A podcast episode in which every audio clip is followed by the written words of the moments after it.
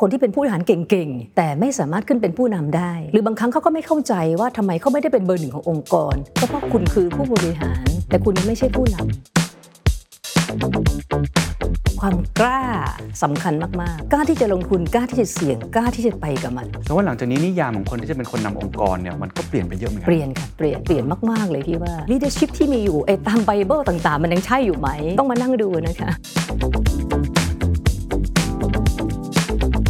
จูนคิดว่าความเป็นผู้นำในมุมมองพี่จูนคือ leader เนี่ย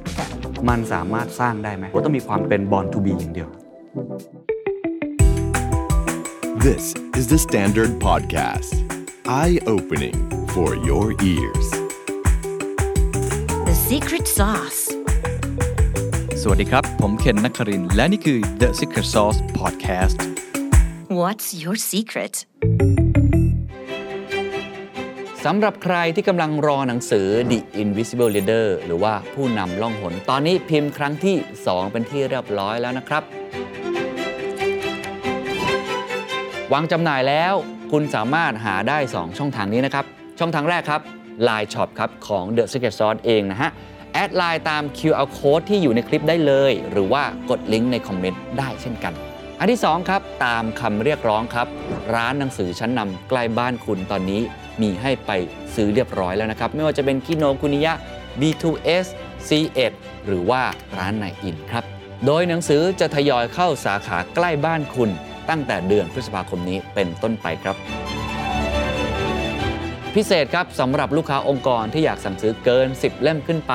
เรามีส่วนลดพิเศษให้กับคุณด้วยครับ ติดต่อมาทาง Line ของ The Secret Sauce ได้เลยครับ มาเรียนรู้ความเป็นผู้นำล่องหนด้วยกันนะครับ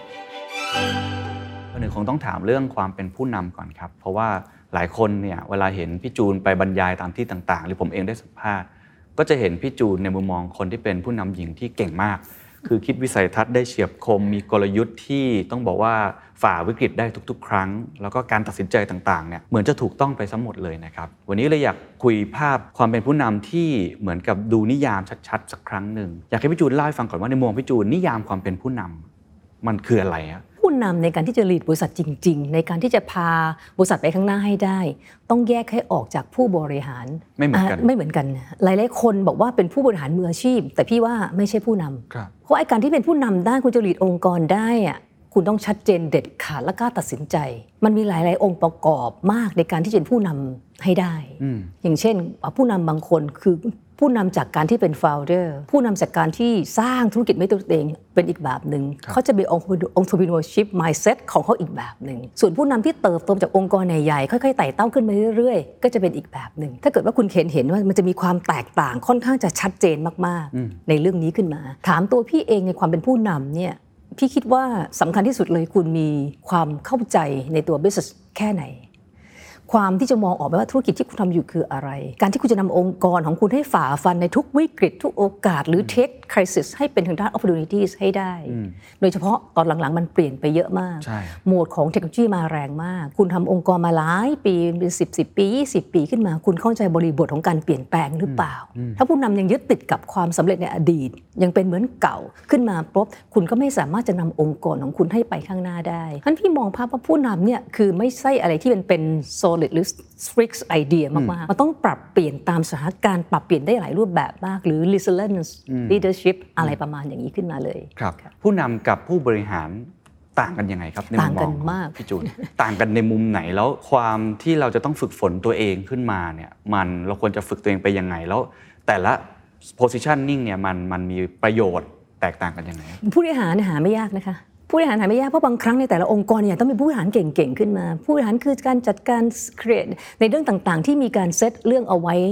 อ่าแต่ผู้นำคือก็ต้อง create เรื่องคอนเซปต์เรื่องใหม่ ๆ ตรงนี้ขึ้นมาหลายๆครั้งที่พี่เห็นคนที่เป็นผู้บริหารเก่งๆแต่ไม่สามารถขึ้นเป็นผู้นำได้ หรือบางครั้งเขาก็ไม่เข้าใจว่าทำไมเขาไม่ได้เป็นเบอร์หนึ่งขององค์กร ก็เพราะคุณคือผู้บริหาร แต่คุณยังไม่ใช่ผู้นำคอนเซปต์ความคิด การอินิเชตในเรื่องต่างๆ ความกล้าสำคัญมากๆ กล้าที่จะลงทุนกล้าที่จะเสี่ยงกล้าที่จะไปกับมันไอ้ตรงนี้บางครั้งเป็นผู้บริหารมืออาชีพ มีความกลัวมากเกินไป หรือบางครั้งเหมือนกับว่าอะไรนะฮะทุกอย่างต้องพร้อม ทุกอย่างถึงจะต้าตัดสินใจเพราะองค์กรใหญ่ๆมีประเด็นเยอะมากครับที่เคยโดนเชิญไปพูดองค์กรใหญ่มากองค์กรหนึ่งนะฮะวันนั้นเป็นหัวข้อที่แปลกพี่ชอบหัวข้อนี้มากเลย คือเรื่อง the resistance DNA พี่ว่าเอออันนี้น่าสนใจ เพราะหลังๆเนี่ยเราไม่ได้พูดถึงเรื่อง resilience เลยตรงนี้ขึ้นมา เราเริ่มมีการคุยเรื่องนี้ว่ามีความยืดหยุ่นมีความเปลี่ยนแปลง แต่ว่าผู้นำองค์กรเนี่ยเรามีสร้างองค์กรให้เรา resilience แค่ไหน มันต้องไปถึงระดับ DNA เลยหรือเปล่า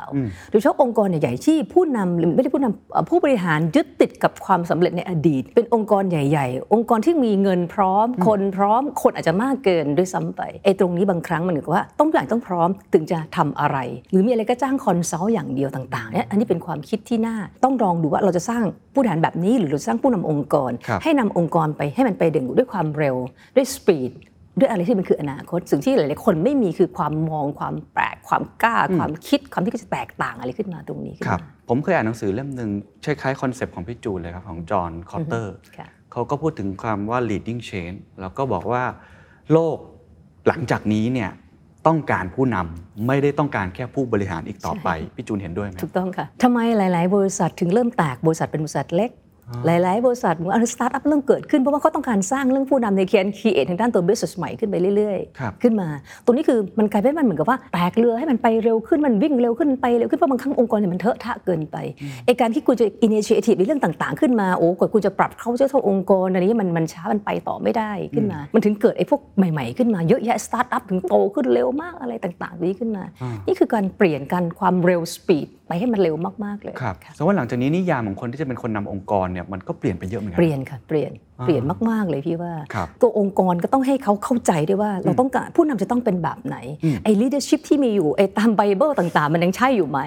ต้องมานั่งดูนะคะอืมอืมค่ะเข้าใจครับ ทีนี้ต้องถามเพิ่มเมื่อกี้พี่จูนแตะความเป็นผู้นำอยู่บ้าง เช่นต้องเข้าใจบริบทเข้าใจธุรกิจ แล้วก็เข้าใจความเปลี่ยนแปลงใช่ไหมครับหรือว่าต้องมีความกล้าผมได้ยินคำนี้ค่อนข้างกล้าบ่อยกล้าแล้วก็ต้องเป็นคนที่ไม่ได้ทำตามโจทย์แต่ต้องคิดโจทย์ใหม่หรือ create คุณตั้งโจทย์ใหม่เลยอ่าคุณต้องการจะทำอะไรคุณสร้าง demand เองไหม แล้วคุณ supply เข้าไปไอ้ตรงนี้คือน่าสนใจ คุณ create ecosystem ได้ไหมแล้วคุณ supply ตรงนั้นเข้าไป คุณถึงจะเป็นตัวเป็นบน leader ในเรื่องต่างๆ ได้ได้ธุรกิจต่างๆขึ้นมา ถ้าคุณรอให้ทุกอย่างมันมีพร้อมแล้วคุณก็ไป supply ในนั้น พี่ว่าคุณก็คือตามเขาครับสุดท้ายแล้วก็แข่งขันเรื่อง price competition ขึ้นมา มันไม่ใช่มีอะไรเลยอืมขึ้นครับมาโอ้เป็น concept ที่น่าสนใจมาก ก็เลยต้องย้อนกลับไปถามนะครับค่ะพี่จูนคิดว่าความเป็นผู้นำในมุมมองของพี่จูนคือ leader เนี่ยค่ะ มันสามารถสร้างได้ไหมหรือสร้าจงได้ริง ๆ แล้วมันเป็น born to be อย่างเดียว พี่ว่าบางสุดมันมัน combine กันนะครับ born to be กับสร้างตัวเองขึ้นมาตรงนี้ได้ถ้าเกิดการสร้างคุณก็จะเหนื่อยหน่อยอ๋ออ่าแต่คุณต้อง pretend กับมันนิสัยคนสามารถสร้างได้ นิสัยที่ไม่ดีเราสามารถ delete ทิ้งได้ครับนิสัยที่เราคิดว่ามันดี เราสามารถสร้างได้โดยช่วงแรกเราต้อง pretend กับมันขึ้นมาอืแล้วทุกคนสามารถเป็นผู้นำได้พี่เชื่อได้ พี่เชื่อว่าถ้าคุณมีความมั่นใจ คุณกล้าที่ครัจะบแตกต่างกล้าที่จะบุกเบิกกล้าที่จะเปลี่ยนแปลง คุณพร้อมเป็นผู้นำครับแตกต่างเปลี่ยนแปลงบุกเบิก ถ้าคุณมี 3 อย่างนี้คุณพร้อมที่เป็นผู้นำอืมขึ้ แตนกมาต่างเปลี่ยนแปลงแล้วก็บุกเบิกถูกไหมคะนะครับคุณกล้าสิ่งแรกคือ คุณกล้าที่จะแตกต่างก่อนหรือเปล่า ไม่เหมือนคนอื่นเขาคุณโอเคไหมครับคุณแตกแต่สุดคุณกล้าที่จะเปลี่ยนแปลงหรือเปล่า ถ้าคุณเห็นสิ่งนี้ไม่ใช่คุณต้องการเปลี่ยนแปลงโลกเปลี่ยนแปลง supply chain เปลี่ยนแปลงอะไรก็ตาม คุณกล้าที่จะเปลี่ยนแปลงกันหรือเปล่า ถ้าคุณเห็นตรงนี้คุณพร้อมที่จะบุกเบิกกันหรือเปล่า ถ้าคุณสามทำอย่างสำเร็จนี่ได้ปุ๊บคุณก็พร้อมที่จะเป็นผู้นำในเรื่องต่าง ๆ ได้ทันที เพราะไอ้การผู้นำมันเป็นแต่ละเรื่องได้นะคะไม่ต้องเป็นผู้นำโลกผู้นำประเทศไม่ใช่ มันเป็นในแต่ละเรื่องขึ้นมาครับพี่ว่ามันสร้างได้ แต่บางคนมันก็มี born to be อย่างพี่ตอนเด็กๆ พี่มานั่งดูย้อนอดีตพี่ตอนเด็ก ๆ เป็นผู้นำไหมครับ พี่เป็นอะไรที่ว่าพี่ต้องคีเอทในเรื่องต่างๆ กระทั่งเรื่องการเล่น การจะเล่นต่างๆ พี่จับเด็กแถวบ้านพี่มา แล้วพี่บอกวันนี้พี่จะเล่นอันนี้ วันนี้พี่จะเล่นอันนี้ วันนี้พี่จะสอนหนังสือ วันนี้พี่จะพาไปทำอะไร ให้คนตามพี่ เป็นบุคลิกของพี่จูนอยู่เป็นบุคลิกตั้งพี่แต่เด็ตั้งแต่เด็ก ๆ แล้วใครบอกให้พี่ทำอะไรพี่จะ against มากเลยบ้างพี่ว่าโอ้มันเป็นตั้งแต่เด็กเรามานั่งดูอดีตแล้วเอ้ยถ้าใครมีกรอบให้พี่พี่ก็ต้องแหวกกรอบ ใครบอกให้พี่ทำอะไรพี่ก็จะไม่ทำตาม พี่บอกทำไมพี่ต้องทำตามคุณนะ ถ้าเกิดพี่คิดได้ดีกับคุณทำไมพี่ต้องทำตาม กระทั่งครูหรืออะไรก็ตามพี่ก็จะไม่ตามครูนะคือมันเหมือนกับว่าเฮ้ยตั้งแต่เด็กๆ แล้วก็เราก็จะแปลกๆของเราแบบนี้อะไรประมาณคอรับย่างนั้นนะรัคะบแล้วตอนที่จะทำงานจริงขึ้นมา ผมคิดว่าพี่จูนก็คงต้องทำงานเป็นเป็นลูกจ้างก่อนค่ะถูกไหมใช่อาจจะใช่เป็นคนที่ทำงานแล้วมีหัวหน้าก่อนใช่ค่ะ ตอนไหนที่เป็นผู้นำครั้งแรกแล้วมันมันเหนื่อยไหมผมสัมภาษณ์มาหลาย ๆคนเนี่ยการเป็นผู้นำครั้งแรกเนี่ยก็ต้องบอกว่ามีบทเรียนค่อนข้างเยอะพี่จูนเล่าประสบการณ์ครั้งแรกให้ฟังนิดนึงของพี่ในตอนแรกที่พี่ทำงานอยู่บริษัทจริงพี่จบมาพี่ทำงานบริษัทยาครับทำได้แค่สามปีแล้วพี่ก็เรียนต่อโทใช่ไหมคะพอพี่จบโทพี่ก็เปิดบริษัทเลย ทั้งที่ตอนที่พี่เป็นอยู่บริษัทยาพี่ยังไม่ได้ผู้นำเลยนะคะ พี่ก็เป็นผู้แทนขายยาอ๋อธรรมดาทั่วไปขึ้นมา แต่ตอนที่พี่ไปตั้งบริษัทนี่คือพี่เป็น MD เลยโอ้แล้วพี่เป็นคนที่ไม่เก่งเรื่องคนนะ พี่เป็นคนไม่ได้ชอบเรื่องคน พี่เป็นคนไม่ได้เก่งเรื่องคน พี่ชอบเรื่อง marketing พี่ชอบเรื่องไฟแนนซ์ พี่ชอบเรื่องบุกเบิกเรื่อง business model ต่างๆ แต่พี่ไม่ได้ถนัดเรื่องการ manage เรื่องคนเลยครับนะคะ แต่ถามว่าในตอนต้นเนื่องจากองค์กรของเราเริ่มจากคนไม่กี่คนไงครับเล็ก ๆ ขึ้นมาเนี่ยพี่ก็เลยไม่มีประเด็นเรื่องการปกครอง แต่ปกติที่พี่เป็นอยู่แล้วเป็นมาตลอดแล้วทุกวันนี้พี่ก็ยังเป็นอยู่ คือพี่คิดเสมอว่าผู้นำต้องรับผิด ลูกน้องรับชอบพี่เป็นคนที่บอกว่าใครจะว่าเลยลูกน้องพี่ไม่ได้เลย ลูกน้องพี่ของพี่พี่จะโปรเทคของพี่หมด แต่ลูกน้องพี่ผิดพี่จัดการเอง ใครจะข้ามหัวพี่ไปว่าลูกน้องพี่หรือมีประเด็นกับลูกน้องพี่เป็นเรื่องกับพี่ก่อน คุณด่าพี่ได้คุณว่าพี่ได้ แต่คุณห้ามว่าลูกน้องพี่ พี่เคยสอนลูกน้องพี่ซึ่งเป็นหัวหน้าครับนะคะบอกว่าถ้าคุณไม่สามารถโปรเทคลูกน้องคุณได้ใครก็จะกล้าอยู่กับคุณ ใครก็จะไว้วางใจคุณ ไม่ใช่ถึงเวลาลูกน้องมีความผิด คุณมาฟ้องเราว่าคุณไม่ผิด คุณเป็นหัวหน้าคุณผิดก่อนถึงให้ลูกน้องคุณทำผิดเองก็ตาม พี่ก็ยังเป็นของพี่อยู่ทุกวันนี้ แสดงว่าศาสตร์ในการปกครองความไว้เนื้อเชื่อใจซื้อใจที่พี่จูนใช้ตลอดมาเนี่ยมันมาจากไหนครับทำไมต้องต้องเราต้องเป็นคนรับผิดแล้วให้น้องรับชอบ พี่รู้สึกว่าการที่พี่เราจะเป็นผู้นำคนได้ เราต้องได้ใจจากเขา แล้วเราต้องโปรเทคเขาให้ได้ ถ้าเราโปรเทคเขาไม่ได้จากเรื่องอะไรต่าง ๆ ก็ตามคุณจะเป็นผู้นำได้ยังไง เหมือนคุณเป็นนักรบคุณเป็นแม่ทัพอะอืมมีสตูอยู่ข้างหน้าคุณให้ลูกน้องคุณไปข้างหน้าแล้วคุณอยู่ข้างหลังเหรอไม่ใช่อืมเป็นพี่พี่ต้องวิ่งข้างหน้าลูกน้องพี่อยู่ข้างหลังพี่ลุยด้วยกันนั่นคือนิสัยที่ที่เป็นอย่างนี้ ถามว่าพี่ถูกหรือผิดพี่ก็ไม่รู้ แต่ว่าทุกวันที่พี่เป็นมาของพี่อย่างเงี้ยสามสิบปีที่เปิดบริษัทมาอะไรมาใช่ไหมคะลูกน้องพี่ก็อยู่กับพี่มาตลอดอะแล้วก็เราก็ trust each other เราเชื่อเขาเขาเชื่อเราทำงานมาด้วยกันด้วยความ happy ในเรื่คอรับงนี้ขึ้นมาเล่าช่วงจุดเริ่มต้นที่จากพนักงานคนหนึ่งธรรมดาเป็น detail ยาเลยแล้วขึ้นมาเป็น MD นะครับ มันมีความยากลำบากไหมครับในช่วงต้นทราบว่าตอนนั้นทำเกี่ยวกับ trading ก่อนใช่ค่ะไหมครับใช่เป็นค่ะยังไงบ้างตอนนั้นความยากลำบากไม่รู้ไม่ไม่อยู่ที่การปกครองคนเลยอ๋อเนื่องจากว่าบริษัทเราเล็กๆ เราเพิ่งเปิดได้เงินทุนจดทะเบียนเราหนึ่งล้านบาทครับคนไม่ได้ไม่กี่คนนะไอ้เรื่องการจัดการเรื่องอะไรพี่ว่ามันไม่ได้ประเด็นมากประเด็นมากคือหนึ่งไอ้ตอนที่พี่เปิดบริษัทโดยที่หนึ่งพี่ไม่มีลูกค้าเลยอืมสองพี่ไม่ได้มีซัพพลายเออร์เลย แต่พี่คิดแค่ว่ามันจะโตแค่นั้นเอง คิดว่าพลาสติกมันจะโตอืมพอพี่เปิดบริษัทแล้วพี่ถึงทางด้านตัวมาหาเรื่อง product มาหากลุ่มลูกค้าแล้วไปเจอลูกค้าอะไรตรงนั้นขึ้นมา จะทำยังไงให้เขาเชื่อว่าบริษัทที่เปิดใหม่ มี Product ซึ่งขายให้เขาเพราะ Product ที่เราขายมันขายเข้า industry ครับขายเข้าโรงงานให้เชื่อว่ามันสามารถได้ฉะนั้นการที่พี่บอกพี่เป็น MD พี่ไม่บอกพี่เป็นเจ้าของบริษัทไม่ใช่ พี่บอกว่าเนื่องเนื่องจากบุคลิกพี่อะค่ะค่อนข้างที่จะดูดีนะคะถ้าเกิดว่าพี่บอกเป็นเจ้าของบริษัท คนก็จะคิดว่าบริษัทนี้เล็ก เพราะพี่เพิ่งอายุตอนพี่เปิดบริษัทพี่อายุ 26 แต่ถ้าบอกพี่เป็นลูกน้องเขาเป็น MD บริษัทก็จะดูดูดูดีที่สามารถจ้างพี่ได้ อะไรก็แบบมันมันตรงข้ามกับสตาร์ทอัพเดี๋ยวนี้นะอ่าสตาร์ทอัพเดี๋ยวนี้คือพอเปิดรุ่นใหม่ไปนี่แบบเสร็จก็ต้อง CEO COO อะไรหมดเลยเป็น C แล้วหมดมันคนละอย่างกัน สมัยก่อนเขาไม่รับแบบนี้ 30 ปีก่อนนั่นปี 2036อะก็ต้องเหมือนกับ สร้างตำแหน่งสร้างใหม่ตำแหน่งแล้วก็บอกเราเป็น MD นะ Managing Director ยัแต่งไม่ถึงก็จะเป็นเจ้าของอะไรไม่ใช่เป็นเจ้าของเราเขาเขาเขาสงสัยคุณเป็นเจ้าของไหมบอกไม่ใช่ค่ะเขากลัวเขาจะไม่เชื่อเรากลัวเขาจะไม่เชื่อถืออะไรอย่างนี้อ๋อขึ้นมา เรามีเจ้านาย แต่เราก็ไม่แต่เราไม่ได้โกหกนะคะ เราก็มีเจ้านายจริงๆคือคุณหมอสมยศอะค่ะก็คืออก็เป็นโคฟ o เดอร์มาด้วยกันนะคะก็เป็นสามีพี่นี่แหละค่ะ แต่เขาเป็นหมออยู่เขาก็ยังเป็นหมออยู่ใช่ไหมคะตัวพี่เองเป็นคนที่มาทำตัว business ขึ้นมาเราก็อ้างว่าเขาเป็นเจ้านายเราอะไรขึ้นอ๋มาอครับอันนี้ไม่ได้โกหกเพราะพี่ไม่เคยโกหกลูกค้าแล้วช่วงนั้นเป็นยังไงบ้างครับค่ะในฐานะผู้นำที่อาจจะยังไม่ได้มีเรื่องการจัดการคนมาก แต่ต้องใช้คำว่า survive แล้วกัน เอาตัวรอดแล้วหาโอกาสใหม่ๆทำโปรดักต์ตอนนั้นบทเรียนที่ได้ในการเป็นผู้นำในช่วงนั้นคืออะไรพี่ก็ลุยค่ะคือต้องคุณต้องลุยไปข้างหน้าไปด่านข้างหน้าเพราะถึงเวลาแล้วเนี่ยมันจะเจ๊งมาอะไรไม่เจ๊งมันอยู่ที่คุณตรงนี้ คุณสามารถสร้างเบสได้ไหมคุณสามารถไปต่อข้างหน้าได้ไหมคุณสามารถมองอนาคตต่อข้างหน้าได้หรอนี่คือสำคัญมากๆเลย คุณจะทำยังไงให้หนึ่งนอกจากคุณจะพาธุรกิจบริษัทไปให้รอดแล้วนะคะขณะเดียวกัน คนในองค์กรคุณต้องทัชในตัวคุณด้วยไอ้ตรงนี้เพราะเราก็ยังเด็กมาก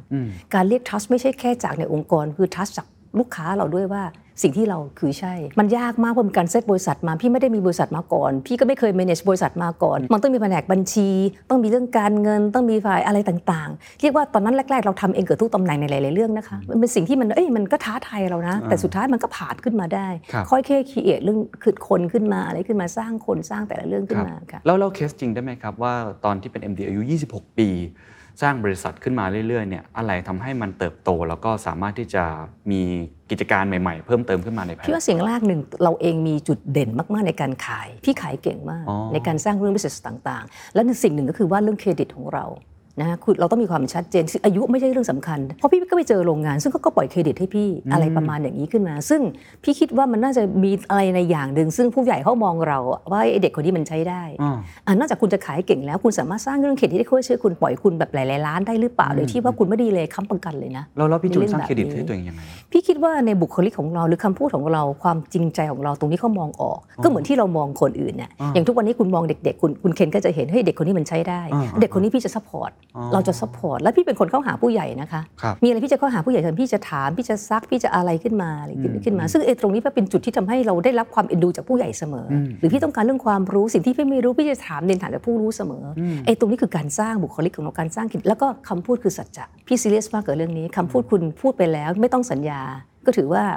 ยิ่งกว่า commitment อีกอืมคำพูดพี่แต่ไหนแต่ไรมาแล้ว ต่อให้ไม่ต้องเซ็นสัญญา ถ้าพี่ไปรับปากคุณนะ คุณครับไม่ต้องกังวลเลย แล้วมันมาถึงกระทั่งตอนที่พี่สร้างบริษัทมาถึงทางด้าน WHA แล้วครับสร้างอะไรไปใหญ่โตแล้วเนี่ยพี่ได้ยินจากลูกค้าพี่เขาคุยกันเอง คืออย่างนี้ค่ะเวลาอ่าลูกค้าเราบางทีส่วนมากเป็นระดับ global เวลามาพี่จำได้แม่นเลยแต่นั่นคือทางด้านดูคาติครับ CEO ของดูคาติมาจากอิตาลีต้องการสร้างไอ้ตัวตัวให้เราสร้างโรงงานให้เช่า พี่ก็พาไปดูโรงงานที่เราสร้างให้ลูกค้าเรารายหนึ่งเป็นโรงงานผลิต aerospace ครับนะฮะ CEO เขาก็มาเองในวันนั้นที่เป็นฝรั่งก็คุยกันเองครับแล้วเราก็ได้ยินเขาคุยกันเองว่าเขาบอก you you touch เพราะว่าอันนี้ทางด้านตัวตัวนี้เขาก็มาจากเมืองนอกเขาไม่รู้จักเรานะฮะอ่าเขาก็ถามกันเองว่าอยู่คิดยังไงอะไรไงเขาบอกโอ้ถ้าเกิดคนคนนี้รับปากอยู่แล้วไม่ให้มีไม่ต้องมีสัญญาอยู่ก็เชื่อเขาได้ อันนี้คือจากคำลูกค้าเราที่เขาการันตีกันเองในเรื่องนี้ขึ้นมาอือืเรื่องนี้พี่ว่าก็เป็นถ้าคุณเองสามารถทำให้ลูกค้าคุณพูดอย่างนี้ได้พี่ว่าคุณโอเคอืแล้วมอย่างน้อยคุณก็มีคอมมิชเมนต์แล้วอยู่ต่อมีคนไว้ใจมีที่คจะนจ้างไว้ใจคุณต่อไปเรื่อยๆใช่อ่าใช่ในแง่ของตัวธุรกิจล่ะครับในช่วงเริ่มต้นตอนนั้นเนี่ยมันไปได้ดีไหมครับเพราะอะไรอะปีแรกเหรอคะพี่ว่าพี่มียอดขาย พี่เปิดปีกรกฎาคม2536จนถึงสิ้นปีพี่มียอดขายแสนกว่าบาทเอง โอ้พี่จูนเป็นถึงมีจุดนั้นด้วยนะ มีค่ะแสนกว่าบาทพี่ยังขำมากเลยนะมองแสนกว่าบาทไม่ได้กำไรแสนกว่าบาทนะรายได้รายได้เหรอแสนกว่าบาท อันนี้พี่พูดถึงเมื่อปี 36 37นะโอ้แสนกว่าบาทตอนนั้นตอนที่พี่ก่อนพี่จะออกจากงานเงินเดือนพี่หลายหมื่นนะอ่าพี่พูดถึงเมื่อเพราะทำบริษัทยาคอมมิชชั่นเยอะมากผู้แทนรายได้ดีผู้แทนรายได้ดีมากแล้วพี่ top sale ตลอดเลยอ่าใช่ไหมคะพี่มานั่งคิดดูโอ้มันใช่ไม่ใช่ขึ้นมายังขำมากเลยอะไรขึ้นมาเนี่ยนะแต่พี่คิดว่าเฮ้ยมันคือช่วงเริ่มต้นไงฮะมันคือช่วงเริ่มต้นเราก็ต้องคิดเรื่องอื่นๆขึ้นมา แต่พอปี 2037 37 เราก็เริ่มกำไรแล้วขึ้นมา 38 39 ปีเกิดทางด้านต้มยำกุ้งอืมจำได้ไหมฮะตอนนั้นเนี่ยก็คือโหพังธุรกิจทางทลายแต่พี่ไม่สะเทือนเลย เพราะหลังจากที่พี่ทำตรงนั้นมาเริ่มในตอนเริ่มต้นพี่ทำทางด้านตัวยอดลูกค้าพี่เป็นเอกชนนะส่วนมากครับแต่พอหลังจากที่มันมีการเปลี่ยนรัฐบาลขึ้นมา พี่ก็เกิดการมองภาพแล้วว่าแย่แน่ๆแล้วพี่บอกถึงประเทศไทยแล้วน่าจะมีปัญหา ขึ้นมา พี่ก็เลยเปลี่ยนพี่ก็คุยกับคุณหมอนะบอกว่าเฮ้ยเราต้องเราคงไม่ได้ทำธุรกิจเราคงไม่ได้จับลูกค้ากลุ่มเอกชนแล้วล่ะต้องจับกลุ่มราชการเขาก็ถามว่าทำไม พี่บอกว่าเอกชนน่าจะมีปัญหาคงจะเกิดวิกฤตเรื่องเศรษฐกิจ แล้วก็ตอบว่าเราไปทำราชการดีกว่าเพราะราชการยังไงก็ไม่เขาเรียกอะไรนะไม่กระทบไม่กระทบอะไรอ่าราชการต้องเมื่อไหร่ที่มันเกิดวิกฤตราชการต้องอัดฉีดเงินเป็นอัดฉีดเงินเข้ามา แล้วก็ไม่มีหนี้ศูนย์อ่า แล้วพี่ก็เคลียร์ทีมขายใหม่หมดทีมขายเดิมทีเป็นทีมขายเอกชน เปลี่ยนทีมขายราชการ แล้วพี่เองก็วิ่งเข้าไปลุยกับมันนี่แหละโดยที่พี่ก็ไม่ได้รู้เรื่องมาก่อนเราก็ลุยวิ่งขึ้นเหนือล่องใต้ขับรถเองอะไรเองเพราะเมื่อก่อนเราก็ยังเด็กก็ไม่กล้าจ้างคนขับรถอะไรพวกนี้ใช่ไหมคะขับรถเองปีกว่าที่พี่ขับไปแสนกว่ากิโลอะโอ้ลุยขับมากจนลุยแบบจนหลังจะพังเอาขับจนปวดหลังมากเพื่อหาลูกค้าฝั่งราชการเพื่อไปคุยกับลูกค้าเรื่องราชการไปคุยถ้าเกิดว่าคุณเป็นผู้นำคุณไม่เข้าไปลุยเอง คุณให้ลูกน้องไปแล้วคุณรู้ไหมล่ะมันจะได้ทำไมจึงสำคัญกับการที่ผู้นำระดับเนี่ยเล่มดีเจ้าของเองต้องขับรถเป็นแสนโลแล้วไปลุยเองมันมันมันต่างยังไงกับ ให้คนอื่นไปทำถามว่าคุณฟังข้อมูลแล้วคุณอยู่บนโต๊ะแล้วคุณฟังข้อมูลอยู่ในออฟฟิศแล้วคุณจะเห็นเท่ากับตาคุณสัมผัสหรือเปล่า ถ้าลูกน้องคุณสามารถเครียดได้ขนาดนั้นเขาก็เป็นเจ้านายคุณเขาไม่ใช่เป็นลูกน้องคุณถ้าในการที่เป็นผู้นำคุณต้องคือถือทับหน้าคุณต้องไปดูไปสัมผัสยิ่งธุรกิจใหม่ๆ คุณยังไม่เข้าใจ คุณยังไม่รู้ ถ้าเกิดคือว่าความสามารถคุณสามารถเรียนรู้ได้เร็วกว่าลูกน้องคุณคุณถึงเป็นเจ้านายก็ได้เป็นหัวหน้าก็ได้เป็นลีดเดอร์ได้ไอ้ตรงนี้คุณต้องไปรู้ด้วยตัวเองพี่จะเป็นคนแบบนี้พี่จะรู้ด้วยตัวเองพี่หมดจนพี่รู้ทุกเรื่องแล้วทั้งหมดแล้วล่ะค่ะตอนเนี้ยพี่เริ่มเขียดทีมแล้วแล้วพี่ก็จะเริ่มสอนทีมงานเพราะสอนทีมงานสอนนู่นสอนนี่ขึ้นมาอ่าถึงเวลาปุ๊บพี่เขียนระบบอีกเพราะถึงเวลาแล้วคนไหนจากเราไปก็จะไม่สะเทือน หลาย ๆ คนที่องค์กรยึดติดกับเรื่องการขายขายเก่งอะไรเก่งขึ้นมาติดกับคนน่ะขึ้นมาใช่ถึงเวลาปุ๊บคนนั้นจากเราไปยอดขายหวบ พี่บอกทุกอย่างพี่ทำเป็นระบบหมดเ e ร t โอกาสเครียดโอกาส create ขึ้นมา team create team create สร้างระบบระบบเพราะถึงเวลาแล้วเนี่ยแต่ละคนไม่จบเรื่องในคนคนเดียวอืม ไม่งั้นไปก็ไปกับธุรกิจเอาเราของเราไปด้วยใช่ไปเปิดใช่บริษัทแข่งกับเราอะใช่ของพี่สร้างเป็นทีมแต่ละคนทำเป็นอย่างเงี้ยแล้วทุกคนต้องมันจิ๊กซอว์ต่อกันนะ อะไรพวกนี้ขึ้นมาครับระบบมันเกิด ต่อให้ใครจะไปใครจะมาไม่สะเทือนอืมตรงนี้เลยครับแล้วพอตอนนั้นหลังต้มยำกุ้งมีการเปลี่ยนแปลงเราเปลี่ยนเซกเมนต์ของเราค่ะก็ถือว่าธุรกิจก็คือ พี่ก็โอเคพี่พี่ก็โตขึ้นของพี่มากขึ้นไหมเลยพี่ไม่ได้มีหนี้เสียอะไรจนกระทั่งมันเริ่มกลับมาดีอีกครั้งหนึ่งพี่ก็มามองภาพเอกชนเพิ่มขึ้นอะไรเพิ่มขึ้นในตรงเนี้ยมันถึงเกิดทางด้าน WCA Group ขึ้นมานี่ยอ่าเล่าให้ฟังครับเอ logistics จุดเปลี่ยนตอนนั้นเกิดอะไรครับทำไมมองเห็นโอกาสในฐานะผู้นำเองที่ทำธุรกิจนั้นที่ก็ไม่ได้มีบาดแผลอะไรเยอะมาก ก็ถือว่าธุรกิจก็เดินไปได้ดี WHA เกิดได้ยังไงครับพี่ทำไปสักสิปี พี่ก็เริ่มมองภาพว่าตอนนั้นยอดขายพี่ก็เป็นร้อยร้อยๆล้านแล้วนะคะ ขึ้นมาพี่ถือว่าเอ๊ะถ้าเราจะอยู่อย่างนี้ไปเรื่อยๆเราก็สบายสบายๆแต่ตอนนั้นเนื่องจากว่าสิ่งหนึ่งที่พี่ทำเนี่ยพี่มี product ตัวหนึ่งมันจะส่งเข้ามาใน warehouse คือ pallet plastic พี่ครัก็บเริ่มเห็นภาพ warehouse ในเมืองไทยทำไมเป็นแบบเนี้ย มันเป็นโกดังไงฮะทำไมใช้กระจายหลายที่จัง ลูกค้าพี่หนึ่งรายใช้ warehouse เป็นห้าหกที่ บางรายเป็น10ที่ พี่ก็งงมาก แล้วพี่ก็มองว่าเอ้าแล้ว operation การ manage มันจะเป็นยังไงอะมันใช้เป็นที่เล็ก ๆ ที่เล็ก ๆ ขึ้นมา บางทีต้องปรับเป็นคลังยา ก็ต้องไปเช่า warehouse เก่า มาสร้างติดองค์ติดแอร์พี่ว่ามันมีอะไรที่น่าสนใจ มันก็มีภาพคำว่า logistics เข้ามาอยู่ในหัวพี่พี่ว่าจริงๆ มันคือโลจิสติก แต่ถ้าพูดถึงไอ้ตั้งปี2000 นั้นคือ 2546ถามว่าคำว่าโลจิสติกมันก็จะใหม่ใหม่มากสำหรับคนไทยแปลว่าอะไรเรารู้แต่ขนส่งคือคนคิดว่าโลจิสติกคือขนส่งอ๋อไม่ใช่ คนที่โลจิสติกคือโกดังมันก็ไม่ใช่ มันคือภาพทั้งหมดของซัพพลายเชนทั้งหมดของโลจิสติกครับไหมพี่ก็มานั่งมองภาพเอออันนี้น่าสนใจ เพราะเราเห็นเพนเห็นโอกาส เราเห็นเพนพอยต์ว่าโอ้มันไม่มีคนที่ทำพี่ไม่เรียกว่าเขาเรียกว่านั่นคือที่เขาทำสมัยก่อนเขาเรียกว่าโกดัง พี่โอกจริงๆแล้วมันจะใช่โกดังไหมหรือมันคือ warehouse หรือ มันคือ distribution center มันคนละมินนิ่งนะคะ โกดังอาจจะเหมือน warehouse กับเก็บครับคลังสินค้า warehouse คลังสินค้าจัดเก็บ แต่ distribution center มันคือ distribute ให้มันเร็วที่สุดครับ ลด inventory ลงลด cost ลงอ่าโอ้ต่างกันเยอะมากมันต่างกันเยอะมากคนไม่เข้าใจกระทั่งดีไซน์มันก็ต่างกันหมดเลย ดีไซน์แต่อาคารดีไซน์ operation มันต่างกันหมดแต่คนไม่เข้าใจครับแต่พี่ก็ get ไป involve มันเข้าไปเรื่อยๆจนอ๋อพี่เข้าใจตรงนี้ทั้งหมด พี่ถึง create BJ Group ขึ้นมา โดยคุยกับลูกค้าของพี่รายแรกคือเป็นใหญ่รายใหญ่มากนะฮะมานั่งคุยคอนเซปต์กันขึ้นมาว่าทำไมถึงใช้คลังหลาย ๆ ที่ทำไมถึงไม่ consolidate คลังมารวมกันเป็นที่เดียวที่หนึ่งให้มันใหญ่ไปเลยไหมเพื่อจะลดทางด้าน cost ของ operation ลดคนลง เพิ่ม efficiency ในการผลิตขึ้นมาครับจากเดิมที่เป็นคลังจัดเก็บลองทำเป็น distribution center มีการกระจายหน้าโหลดหน้าอะไรเยอะๆ มากๆขึ้นมา ก็เริ่มเกิดคุยคอนเซปต์นั่นคือคอนเซปต์ build to suit ขึ้นมา สร้างตาม requirement ขึ้นมา นั่นคือนั่นน่ะครับไอ้คำว่า build to suit concept build to suit มันถึงเกิดขึ้นตั้งแต่ปีนั่นแหละที่พี่ทำธุรคือกิจเกิดเพราะว่าคุยกับลูกค้าด้วย ใช่ แล้วไม่ใช่พี่ก็เกิดจากอากาศที่เราคิดเองไม่คนใช่เดียวไม่ใช่อะพี่เกิดพี่ก็คุยกับเขาแต่ pain point ก็คืออะไรพี่ก็นั่งไล่คุยว่าเอ๊ะถ้าเกิดเราโพวายอย่างนี้ให้คุณได้อะไรได้คุณโอเคไหมอะไรไหมเขา yes เลยอะไรอย่างนี้ขึ้นมาโอ้ครับมันคือ build to suit ถึงเกิดขึ้นในวันนั้นนะคะเดี๋ยวนี้ทุกคนก็พูด build to suit ใช่ตอนนี้เป็น standard ไปเป็นแล้ว standard ปกติไปแล้วซึ่งในตอนนั้นเข้าใจว่ามันคงเป็นเรื่องใหม่ เป็นเรื่องใหม่มากในตอนบุกเบิกเข้าใจว่าลูกค้ารายนั้นอาจจะเข้าใจเพราะเราคุยกันอย่างใกล้ชิด แต่คนอื่นๆ อาจจะตั้งคำถามว่าเอ๊ะทำไมต้องจ่าย ผมไม่แน่ใจอาจจะแพงขึ้นใช่ใช่ไหมฮะทุกหรือว่าทำไมต้องมา consolidate กันวิธีการไม่เหมือนเดิมเนี่ยใช่ตอนนั้นสื่อสารยังไงหรือมันมันยากไหมครับกับการ introduce ของใหม่เนี่ยตอนนั้นทุกคนที่อยู่ในวงการเขาก็งงหมด เพราะตอนที่เราทำอาคารหลังแรกให้ลูกค้าเรานี่อาคารที่ขนาดใหญ่ที่สุดในอาเซียนเลยนะโอ้ห้าหมื่นสามพันตารางเมตรในวันรูฟอินวันรูฟโอ้แล้วเป็น air operation ประตูหน้าโหลดเข้าออก 200 กว่าประตู ไม่มีใครทำแบบนี้โอ้ขึ้นมาอะ ก่อสร้างถ้าเป็นคลังหรือโกดังทั่วๆไปก่อสร้างอัตรางเมตรสมัยก่อนนะครับห้าหกพันบาทต่อตารางเมตร แต่พี่ทำหมื่นกว่าบาทต่อตารางเมตรอืมสองสามเท่า อาคาร floor load ทั่วไปชาวบ้านก็ทำกัน 2 ตัน 2 ตันนี่แถมเอา safety factor factor มาใช้ด้วยนะฮะอ่าจริง ๆ แล้วเราบอกคุณลูกค้าว่า load 3 ตันเนี้ยแต่ของพี่ไม่ใช่แล้วเขาเป็นอะไร on ground ไม่ยกพื้นตัว clear height อาจจะแค่ 6 เมตร ของพี่ไม่ใช่พี่ทำ4.5 ตัน 12 เมตร คลังทั่วไปอาจจะสร้าง stack rack ได้ 3 ชั้น พี่ตั้งได้ 8 ชั้นโอ้แปลว่าอะไร เราใช้อากาศให้มันเกิดประโยชน์ครับถูกไหมคะ floor load คุณมีเยอะอาคาร clear height คุณสูงขึ้นมาทำให้ efficiency ดีขึ้น 2 cost per เขาเรียก cost per pallet ถูกลงกว่าคุณไปเช่าคลังถูกๆ คุณอาจจะเช่าคลังพวกนี้ 70 บาท คุณมาเช่าพี่ 150 บาท 140 บาทขึ้นมา แต่ว่าพอคิดเป็น per cost per per pallet แล้วมันจะ save cost ไปไป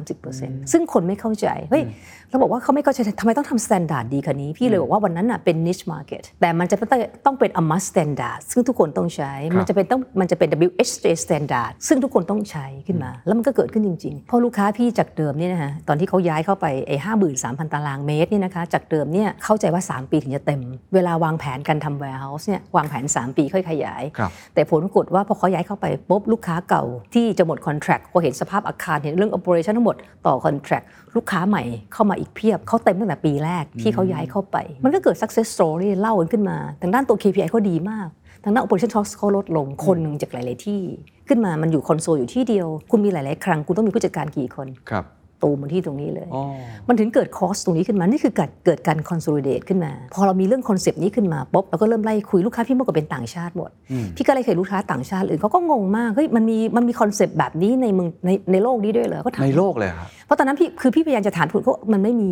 ที่อื่นไม่ได้มีแบบนี้ขึ้นมาอ๋อฉะนั้นถามว่าลูกค้ากลุ่มนี้เขาต้องการแบบนี้เขาต้องการแต่ไม่มีใคร propose เขาอืมเขาเลยบางครั้งก็เลยต้องลงทุนสร้างเอง ซึ่งไอตัว warehouse เนี่ยหรือ distribution center เนี่ยมันไม่ใช่ core business ของเขาเขาไม่ได้คิดจะลงทุนเองไอตรงนี้เนี่ยค่ะมันเลยเกิดการสร้างกระแสสะเทือนในวงการทั้งหมดเลยขึ้นมาก็เลยก แล้ลาวยพี่เป็นก็ไปทำถึง build to suit factory ด้วยนะครับพี่ไม่ได้ทำแค่ warehouse โอ้พี่ทำโรงงาน aerospace โรงงานผลิตชิ้นส่วนเครื่องบิน โรงงานนู่น clean ครับ room ทำอะไรให้เยอะแยะมากมายมันก็ได้เป็นการโตของวิเชยขึ้นมาเรื่อยๆอะอืค่ะมอืมน่าสนใจครับ อยากให้ช่วยถอดบทเรียนตรงประเด็นนี้น่าสำคัญ เพราะว่ามันคล้ายๆกับตอนสตีฟจ็อบสร้าง iPhone คือคนอยากได้อยู่แล้วในลักษณะแบบนี้ แต่ไม่มีใครเคยบอกเขา ถูกไหมครับ แล้วเราก็ introduce สิ่งใหม่เข้ามา ซึ่งมันกลายเป็น innovation ผมคิดว่าตัว WHA standard อันนี้ build to suit เอง ไม่ว่าจะเป็น factory หรือ warehouse เนี่ยมันก็เป็นสิ่งใหม่มากเหมือนกัน ถ้าในโลกยุคปัจจุบันนี้ออย่างผมทำงานสื่ออาจจะทำน้ำอาจจะทำสินค้าเก้าอี้อะไรต่างๆ อยากจะทำสินค้าหรือว่าบริการที่เป็น product market fit อย่างนี้ให้ได้เป็นสิ่งใหม่เนี่ยอะไรคือ framework หรือวิธีคิดที่พี่จูนคิดว่าเราต้องทำให้ได้เกิดมันถึงจะเกิดมาได้ พี่สามว่าสิ่งแรกถ้าคุณจะทำธุรกิจอะไรก็ตาม สิ่งพี่ชอบถามคนที่ถามพี่เสมอพี่ถามว่าคุณจะทำ product อะไร อะไรคือกลุ่มลูกค้าเป้าหมาย product มันตอบโจทย์ลูกค้าเป้าหมายไหมมันถูก simple เกินไปหรือเปล่ามีคนอื่นมีหรือเปล่ามันมี barrier to entry หรือเปล่า คุณต่างถ้าเกิดมันเป็น product ที่มีอยู่แล้ว คุณต่างจากคนอื่นเขายังไง ถ้าคุณเหมือนเขาคุณจะทำไปทำอะไร คุณก็ตามเขาถ้าคุณมีแล้วคุณลองเครียดที่มันแตกต่างไหม ขึ้นมา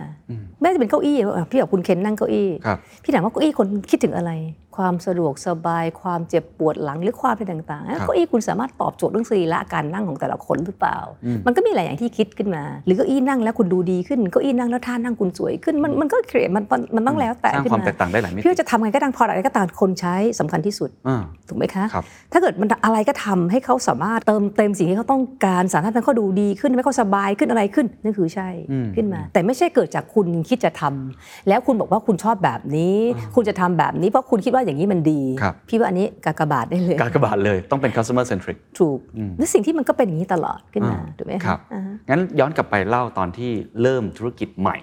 แล้วก็เริ่มโปรดักต์ใหม่ ซึ่งถือได้ว่าร้อนเข้ามาสู่ตลาด แล้วก็คนก็ตื่นเต้นกันมาก แล้วก็ทำให้เป็น ผมว่าจะเป็นจุดเปลี่ยนสำคัญค่ะใช่ไหมครับหลังจากนั้นมันเป็นยังไงต่อครับเราขยายธุรกิจต่อยังไงมีอะไรที่เป็น โอกาสหรือความท้าทาย ตอนนั้นเราเริ่มทำขึ้นมาใช่ไหมคะ เราเริ่มมีการเติบโตขึ้นเลยขึ้น แล้วก็มีประเด็นเรื่องเงินทุนละเพราะว่าไอการ investment แต่ละโปรเจกต์ที่พี่ทำไปเป็นลงทุนเป็นพันล้านนะคะพันล้านถามว่าอะถ้าเป็นทั่วๆไป financial model กู้แบงก์70ให้เงินทุน 30 ถามว่าคุณจะควัก equity ของคุณได้มากี่ครั้งล่ะ เพราะรายได้ที่คุณได้จากลูกค้าคุณก็ต้องส่งแบงก์ถูกไหมคะครับแล้วก็ investment เรา return ของเราเนื่องจากลูกค้ารายใหญ่มาก IR ของเรานี่เทียบกับอื่นๆเนี่ยมันจะยาวกว่าสั้น IR เราจะน้อยกว่าเพราะ return เราจะยาวกว่าครับพี่มานั่งคิดต่อไปถ้าเกิดถ้าเกิดพี่จะทำอย่างนี้ไปเรื่อยๆแล้วยังไงต่อ ตอนนั้นพี่ก็เริ่มจะต้องโตต่อ ตอนนั้นเราเลยเกิดการเริ่มคุยกับทางด้านพาร์ทเนอร์ต่างชาติขึ้นมาขายหุ้นบางส่วนออกไป พี่ต้องขายหุ้นบางส่วนออกให้ listed ให้ทางด้าน listed company ของต่างชาติแต่ว่าเป็น business model คล้ายๆกันขึ้นมา เพื่อได้ทุนเข้ามา เพื่อได้ทุนเข้ามาขยายธุรกิจต่ออแต่ถึงจุดหนึ่งพี่มองภาพให้มันไม่ใช่ไอการขายขายขายตรงนี้ออกไปไอไอ profit ที่เราควรจะได้ในอนาคตมันก็หายไปด้วย พี่นั่งคิดขึ้นมามันก็มีไอตัว property fund อืมมันก็มีเรื่องมีเรื่อง property fund ขึ้นมาพี่เลยสนใจเรื่อง property fund สมัยก่อนยังไม่มี lead พี่ถึงขายตัว asset พี่เข้าตัว property fund แล้วพี่ถือหุ้นใน property fund แล้วพี่ยัง manage ต่อกำไรที่ได้พี่ขยายธุรกิจต่ออจนกระทั่งปี 2012เนี่ยครับพี่ก็บริษัทเข้าตลาด แต่ตอนนั้นพี่ไม่ได้นิดเรื่องเงินแล้วนะคะ เพราะว่าไอการที่เราสามารถมี property fund เองได้อะไรได้เรามีเรามีตอนนั้นจริงๆเพียงพอแล้วเพียงพอแล้วเรามี financial ในการที่จะหมุนเงินได้ดีมากเลยครับแต่ตอนนั้นเรานั่งมองภาพต่อเฮ้ย business เรา เราเชื่อว่าไอ้ตัวโลจิสติกที่เราทำอยู่มันจะไปโตอีกมากเลย แต่เราไม่ต้องการให้มันเป็น family business ไม่ใช่มีมีพี่กับคุณหมอ เป็นคนทำธุรกิจแค่ 2 คน แล้วก็มีคนอื่นมาประกอบ พี่ถามว่าถ้าเกิดจะไปต่อได้มันต้องเป็นทางด้านตัวเข้าไป listed เพื่อเอามืออาชีพมาช่วยงานเราครับเราจะได้มีทีมงานที่มันใหญ่ขึ้นเรื่อยครับๆมาเติมเต็มในสิ่งที่เราไม่รู้ทีมงานในการขยายเพิ่มขึ้นขึ้นมาไอ้ตรงนั้นนะคะและอีกอย่างหนึ่งมันเป็นเรื่องความทัชของลูกของทางด้านตัวลูกค้าด้วยอย่างเช่น บริษัทบางบางบริษัทเขามาถามเราเขาเป็นต่างชาติมาเฮ้ยไอดูโปรไฟล์อยู่ใหญ่มากเลยนะทำไมอยู่ไม่ listed เอ่อเพราะมันก็เช็คประวัติ financial เราไม่ได้เช็คอะไรไม่ได้ใช่ไหมคะเพราะว่ามันมันมันหาข้อมูลไม่ได้ครับขณะที่คนอื่นเนี่ยเล็กๆเขายังเข้าตลาดเลยอะไรเงี้ยเราก็มานั่งมองภาพตรงนี้เหมือนกันนะแล้วต้นทุนทางการเงิน มันสามารถมีทางด้านตัว financial instrument ต่างๆ ไม่ว่าจะออก bond เอยออกทางด้านตัว debenture ครับเอย derivative มันก็ลด cost ตรงนี้ลงมาด้วยครับมันให้เกิดการที่พี่เอาเข้าบริษัทเข้าตลาดครับปี2 November 8 November 2012 พอพี่เข้าเสร็จ 2013มันก็บูมมาก บูมตรงที่ว่าตั้งแต่ทางด้านบริษัทพี่โตมาก บริษัทพี่หุ้นขึ้นสูงที่สุดของปี 2013 เลยขึ้นมา แล้วก็มี investor ต่างชาติมาหาเราเยอะมาก แล้วก็มองภาพต่อ แล้วก็ลูกค้าเราส่วนมากเป็นต่างชาติครับชวนเราไปทำต่างประเทศและเป็น global contract พี่ก็มองต่อน่าสนใจ แต่พอพี่ไปเพื่อนๆบ้านเราพี่ก็นั่งมองภาพต่อมันยังไม่ถึงกับโลจิสติกอย่างที่เราใช้ quality standard ไม่ต้องขนาดที่ WHA ทำอยู่ แต่พี่กลับมอง market อื่นต่อ เฮ้ย ประเทศเขาน่าสนใจ ประเทศเขานี่ infrastructure พี่กลับมาดูที่เมืองแล้วพี่กลับมาดูที่สิ่งที่น่าสนใจคือนิคมอุตสาหกรรม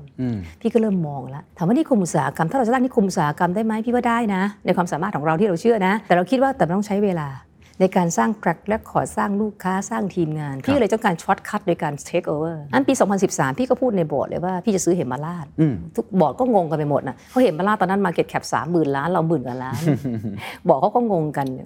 อะไรคือมาอย่างนี้พี่บอกเชื่อพี่ว่าเดี๋ยวเดี๋ยวเราจะซื้อเหมราชได้พี่ก็มีเหตุผลของพี่นะอะไรเงี้ยพี่ดูในบริษัทในตลาดในเมืองไทยไงในใน listed พี่ว่าเหมราชน่าสนใจมากหนึ่งทางด้านผู้บริหารเขาเป็นมืออาชีพ professional นะสองทางด้านตัวเขาเรียกว่าอะไรนะ ไซส์ของธุรกิจเขาใหญ่มากครับ track record เขาดีมากลูกค้าเขาดีมากสำคัญคือลูกค้าเขาดีมากๆเลย ตรงนี้ที่พี่สนใจมากๆเลย แล้วพี่ก็สามารถซื้อเหมราชได้ในปี 2015 แต่บริษัทเราหมื่นล้านเขาสามหมื่นล้านมัแต่ตอนที่กลับกัแต่ตอน 2015 Market Cap เราใกล้เคียงกันแล้วอ๋อตอนนั้น Market Cap ของเรากับเหมราชนี่เขาเรียกว่าอะไรนะ แล้วแต่วันไหนราคาหุ้นสลับกันเป็นที่ครับหนึ่งของทางด้านเข้า Industry ใจครับ Sector ขึ้นมาอ่อันนี้ผมถามตรงนี้นิดหนึ่งครับในแง่ของความเป็นผู้นำที่ต้องตัดสินใจ เพราะว่าธุรกิจมันใหญ่มากขึ้นเรื่อยๆเราคงไม่สามารถทำแค่ตัว distribute อย่างเดียวได้ พี่จูนก็เลยสนใจเรื่องของนิคมอุตสาหกรรมมากใช่ค่ะขึ้นเนี่ย move นั้นเนี่ยในฐานะผู้นำตัดสินใจโดยใช้หลักคิดอะไร วิธีการในการขยายธุรกิจแบบนั้นเนี่ยจริงๆก็มีความเสี่ยงเต็มไปหมดเลย ผู้นำจะต้องคิดยังไงอะพี่มองภาพก่อนธุรกิจที่จะไปซื้อเป็นธุรกิจที่มันจะไปต่อได้หรือเปล่า ตอนนั้นคนเขาบอกพี่คิดผิด คนเขาบอกธุรกิจนิคมอุตสาหกรรมเป็น sunset business พี่บอกไม่ใช่ sunset business เพราะคนคิดว่ามันแค่เอามาจัดสรรนิคมขายที่ แล้วก็ตอนนั้นเหมือนกับว่าตอนนั้นเราก็มีประเด็นเรื่อง investor ต่างชาติ FDI เราหาย ถูกไหมคะ FDI เราหาย ทางด้านเวียดนามกำลังโตขึ้นมา นิคมอุตสาหกรรมในเมืองไทยก็เหมือนเป็น sunset business คนไม่ได้ให้ความสนใจเลใช่ยกระทั่งคนอยู่ในวงการตัวนิคมเองก็บอกไปต่างประเทศใช่ดีกว่าเมืองไทยถูกครับไม่ได้น่าสนใจ แต่พี่กลับมองว่าว่าเฮ้ยมันน่าสนใจตรงที่ว่าถ้าเราข้างในมันมีอะไรอยู่ข้างในเยอะมากเลย มีโรงไฟฟ้า มีพลังงาน มีน้ำมีอินฟราสตรักเจอร์ที่สำคัญมากๆ คือนิคม แล้วมีมีมีลูกค้าที่สำคัญมากๆเลยไอ้ตรงเนี้ยน่าสนใจ แต่ถ้าบอกว่าพี่ซื้อมาแล้วพี่ทำเหมือนเดิมก็คงไม่ใช่ขึ้นมาแล้วพี่ก็มองว่าธุรกิจที่เราจะไปซื้อเป็นธุรกิจที่เขามีกำไรนะคะครับเป็นธุรกิจที่ที่มีมีกำไรเพียงแต่ว่าเราต้องเปลี่ยนคอนเซ็ปต์ mindset ของการทำ business นิดนึงขึ้นมาขึ้นมาครับนั้นพี่ถึงซื้อเข้าไปด้วยเงิน 43,000 ล้าน แต่กำไรตัวเหมราชตอนนั้นพี่ว่าแต่ละปีที่เขาเขียนได้ก็ 3,000 กว่าล้านนะคะพี่ว่าก็น่าสนใจในครับเรื่องตรงนั้นขึ้นมาครับใช่ไหมนั้นพี่บอกพี่ซื้อธุรกิจที่มีกำไร พี่ไม่ได้ซื้อธุรกิจ แล้วขาดทุนแล้วพี่ต้องไปสร้างใหม่ พี่ไม่ได้ซื้อธุรกิจหรือพี่ไปลงทุน แล้วพี่ต้องรออีก 3 ปีอีก4ปี มันจะมี return กลับมาไม่ใช่ครับขึ้นมามันเกิดซิแล้วมันเกิดซิน e จี้กับโลจิสติกที่มันทำอยู่ได้ขึ้นมา พี่ถึงตัดสินใจซื้อขึ้นมา ก่อนที่พี่จะตัดสินใจซื้อพี่คิดทางเอาไว้หมดแล้วว่าพี่จะทำยังไงกับบริษัทนี้ขึ้นมา พี่ถึง spin ธุรกิจเป็น 4 กลุ่มธุรกิจไงพอพี่ซื้อเสร็จเรียบร้อยพี่ประกาศเป็น 4 กลุ่มธุรกิจทันทีครับหนึ่งโลจิสติกเราทำอยู่แล้วสองนิคมอุตสาหกรรมสิ่งที่มีอยู่ 3 ในนิคมอุตสาหกรรมมีโรงไฟฟ้า มีพลังงาน มีน้ำพี่ spin ออกมาเป็นบริษัทลูก เป็นบริษัท WHAUP ซึ่ง listed ในตลาดขึ้นครครับเป็น utilities สี่ utilities and power ขึ้นมา 4 พี่บอกว่าโลกอนาคตคือเรื่องดิจิทัลครับเรื่องเทคโนโลยี พี่ถึง create hub ที่ 4 ขึ้นมาเป็นเรื่องดิจิทัลแพลตฟอร์มเพื่อจะมา 1 เอามา support 3 hub นี้ 2 มา create เรื่องคอนเซปต์ใหม่ๆ ทางด้านดิจิทัลหรือเรื่องเทคโนโลยีขึ้นมาัมาบไอ้ตรงเนี้ยที่พี่เปลี่ยนอ่าภาพทั้งหมดเลยมุมเนี้ยที่น่าสนใจครับ เพราะว่าในเมื่อคนอื่นๆ ยังมองเลยว่านิคมอุตสาหกรรมคือ sunset industry ถูกไหมครับ แต่ว่าพี่จูนสามารถมองเห็นว่าถ้าทำถูกจุด มันสามารถเป็น sunrise ได้ วิธีคิดตรงนี้พี่จูนเอามาจากไหนแล้ว ตอนเข้าไปทำแล้วรู้ได้ยังไงว่าต้องแตกออกมาเป็น4 business นี้ มองเทรนด์ภาพอนาคตไม่กะเทรนด์ต่างๆ อย่างไรอย่างเช่น ยกตัวอย่างเช่น e-commerce พี่จูนก็เป็นคนแรก ๆ ที่บุกเบิกก่อน จีนพี่จูนก็เป็นคนแรก ๆ ที่เห็น หรือเรื่องมุมมองต่างๆเนี่ยมันวิธีคิดพี่จูนรวบรวมข้อมูลจากไหน อะไรคือเบื้องหลัง วิสัยทัศน์หรือว่ากลยุทธ์เหล่านี้ พี่เป็นคนที่เสพข้อมูลเยอะมากนะคะ พี่ชอบอ่านข้อมูลเมื่อแต่อ่านหนังสือหรือฟังข่าวหรือดูในแต่ละเรื่องซึ่งพี่ว่ามันแปลกๆใหม่ๆขึ้นมาพี่จะสนใจกับตรงนี้ขึ้นมา แต่เวลาพี่อ่านหรือพี่ดูหรือพี่เก็บข้อมูลแต่ละเรื่องเนี่ยพี่จะรู้สึกว่ามันหินมันจะมีการต่อเป็นเรื่องๆอย่างที่พี่เคยบอกพี่จะเก็บเรื่องแต่ละเรื่องเป็นจิ๊กซอว์เป็นเซลล์เป็นเซลล์เป็นเซลล์แต่พี่คิดว่ามันมีสิ่งที่มันอะไรกันได้ แต่ตอนนั้นพี่เก็บข้อมูลพี่อาจจะยังไม่รู้ว่ามันคืออะไร แต่พี่เริ่มสนใจกับมันเฮ้ยอย่างเช่นใครพี่ถึงรู้ว่าอีคอมเมิร์ซเมืองไทยมันจะโตครับพี่เริ่มมาดูเรื่องการใช้อินเทอร์เน็ต การใช้อะไรในเมืองไทยขึ้นมาเฮ้ยมันมันมัน ramp up ขึ้นมาดีมาก ขณะเดียวกันเปอร์เซ็นต์ของทางด้านตัวอีคอมเมิร์ซของเราหรือทางด้านการ trade เนี่ยเราน้อยมาก หรือการใช้การใช้ทางด้านตัว commercial ที่มันเกิดขึ้นมันยังน้อยมากเพราะมันน้อยมากเสร็จเทียบกับที่ที่มันใช้กันเยอะมากอย่างจีนหรือพี่ดูในสิงคโปร์เฮ้ยมันสูงกว่ากันมากเลยแปลว่าอะไรคะมี gap มันมี gap ที่มันจะโตพี่ก็เริ่มมองภาพไปแล้วพี่เริ่มสนเริ่มสนใจแล้วว่าหนึ่งอะไรคอน sumer เราคนเรา consume เก่งมากคนแต่เป็นคนชอบ consume ไง product เราก็เยอะมาก แต่ไอการขายมันไปจุกกระจุกอยู่ตาม retail ตามที่ต่างๆตามห้างตามอะไรเงี้ยมันก็คือเอ้ the way ที่มันเริ่มเปลี่ยนพี่เริ่มเห็นเทรนด์พี่เห็นเทรนด์เมืองนอกเห็นเทรนด์ในเมืองไทยเห็นแล้วมันเริ่มขยับพี่บอกเฮ้ยมัน trigger แล้วขยับแล้วมันจะต้องเกิดละคือมันเกิดจากตัวเลขหรือ stat ที่พี่เก็บมาตลอด พี่เป็นคนที่เก็บข้อมูล detail เยอะมาก หรือกระทั่งเวลาพี่ดูข้อมูล present อะไรต่างๆพี่บอกว่าอย่า present แล้วหรือพี่เคยสอนเด็กนะพูดไปเพราะพี่ถามไปเรื่องตัวเลขเขาก็อึ้งไงพี่บอกอย่าแค่พูดตัวเลข คุณต้องเข้าใจในตัวเลขที่คุณพูดว่ามันคืออะไร แต่ตัวเลขแต่ละตัวมันสื่ออะไร อย่างเช่น พี่บอกเรื่องเวียดนามครับพี่บอกเวียดนามเนี่ยพี่ดูเรื่องการส่งออกของเวียดนามนะเมื่อปี2016 พี่ก็เก็บตัวเลข 2016 ตอนนี้พี่พูดพี่พูดเมื่อ 3 ปีก่อนที่พี่คุยกับลูกน้องพี่นะ พี่เริ่มสงสัยเวียดนาม 2016 ตัวเลขของเขา 10 อันดับแรก top 10 ของในการ export นะฮะอันดับที่ 1 เท่ากับอันดับที่ 2 ถึง 10 รวมกัน อืมอันดับที่1คืออะไรคะ ก็ของซัมซุงไง โทรศัพท์เอ่ยก็อะไรเพราะซัมซุงลงทุนที่นั่น investment สูงมากอิเล็กทรอนิกส์อ่าสองถึงสิบในเนี้รวมทั้งหมดเนี่ยเท่ากับหนึ่งมัน rely on อันนั้นอันเดียว อันนี้ก็เป็นทางด้านพี่ก็ไปดู detail ต่อ อ๋อโอเค มันยังเป็นอะไรนะ เป็นทางด้าน footwear เป็น garment ยังเป็น low tech อยู่ ใช้ทางด้านแรงงานมากครับๆอย่างนี้ขึ้นมา พี่ก็ดูเสร็จ 17 ให้มันเริ่มขยับ 18 19วิวตอนนี้สิ อันดับหนึ่งเนี่ยมันกลายเป็นว่ามันไม่ใช่เคเอ่อเป็นแบบ2ถึง9ถึงถึง10 รวมกันแล้ว มันเริ่มขยับเริ่มเปลี่ยนเวียดนามเขาก็เปลี่ยนเขาขึ้นมาที่เขาจะมาเรื่องเรื่องทางด้านตัวเทคโนโลยีเพิ่มขึ้นเลยเพิ่มคือขึ้นไม่ได้ต่างขาดลอยเหมือนช่วงแรกๆๆแล้วใช่ใช่เริ่มมีอุตสาหกรรมใหม่ ๆ เข้ามา มันเริ่มมีอะไรใหม่ๆแล้วมันบอกอะไรขึ้ากับพี่จูนครับตัวเลขมันบอกพี่บอกว่าเวียดนามเริ่มน่าสนใจแล้วไง พี่ถึงไปลงทุนเวียดนามไงคะอ๋อเพราะว่าดูเอ็กซ์พอร์ตสิบอันดับพี่แรกดูมาตสิลอดอันดับแรกมันมีแกลบแล้วพี่แล้วก็รู้ว่าทางเวียดนามเองเขาต้องการทางด้านตัว investor ไปลงทุนต้องการ FDI ต้องการที่มัน create นอกเหนือจากที่บัน labor cost ถูกถูก labor มากๆไงพี่ถึงพอปี 2015 ที่พี่เริ่มเทคเข็มมาหน้า16 17 พี่ก็บอกว่าไปดูเวียดนาม น่าจะเข้าไปลงทุนแล้วไอ้คนที่ไปเวียดนามก่อนนี่ก็เจ็บตัวหมดถูกไหมคะเพราะว่าจังหวะสำคัญมาก จังหวะสำคัญพี่เห็นเสร็จเฮ้ยน่าสนใจมันเริ่มขยับมันเริ่มขยับแล้วก็ลงทุนเวียดนามสิ ต้องไปแล้วเวียดแล้วนามเอ่อพี่จูนรู้ได้ไงว่าจังหวะนี้ต้อง move แล้ว หรือจังหวะนี้ยังไม่ต้อง move มาถ้าเกิดคุณมองกราฟ คุณเล่นหุ้นคุณมองกราฟ มันก็จะมีสัญญาณให้คุณเห็นเทรนด์ของมันอะไรแบบนี้ขึ้นมา มันเห็นภาพได้อ๋อาเพราะฉะนั้นทั้งแล้วก็ e-commerce เองทั้งเวียดนามเองพี่จูนใช้หลักการคล้ายๆมันกัมีนหลักการในการตัวเลขถ้าคุณสงสัยอะไรกับมันเนี่ยอ่าคุณเฮ้ยมันใช่มันใช่ไม่ใช่ครับใช่ไหมแต่พี่ก็ไม่ได้ถูกทั้งหมดนะอ่าบางทีพี่อาจจะเร็วเกินไปอืมอ่าแต่บางทีพี่อาจจะช้าเกินไปหรืออะไรแบบนี้ขึ้นมา มันมีอืมหลายอย่างที่ที่คิดได้มากเลยครับ ครับอย่างจีนแหละครับที่พี่จูนก็พูดมาตลอด แล้วก็พอโควิดมามันเห็นชัดเลยอือฮึอือฮึว่าเรื่องของ regionalization เรื่องของบทบาทของจีนในภูมิภาคนี่มันก็มันก็ชัดเจน decoupling อะไรต่างๆเนี่ยค่ะพี่จูนมองจากอะไรครับในตอนพี่มองแต่แปดพี่ว่าถ้าเกิดถึงวันนี้มันต้องเป็น 10 ปีแล้วค่ะพี่มองจาก culture หรือคนด้วย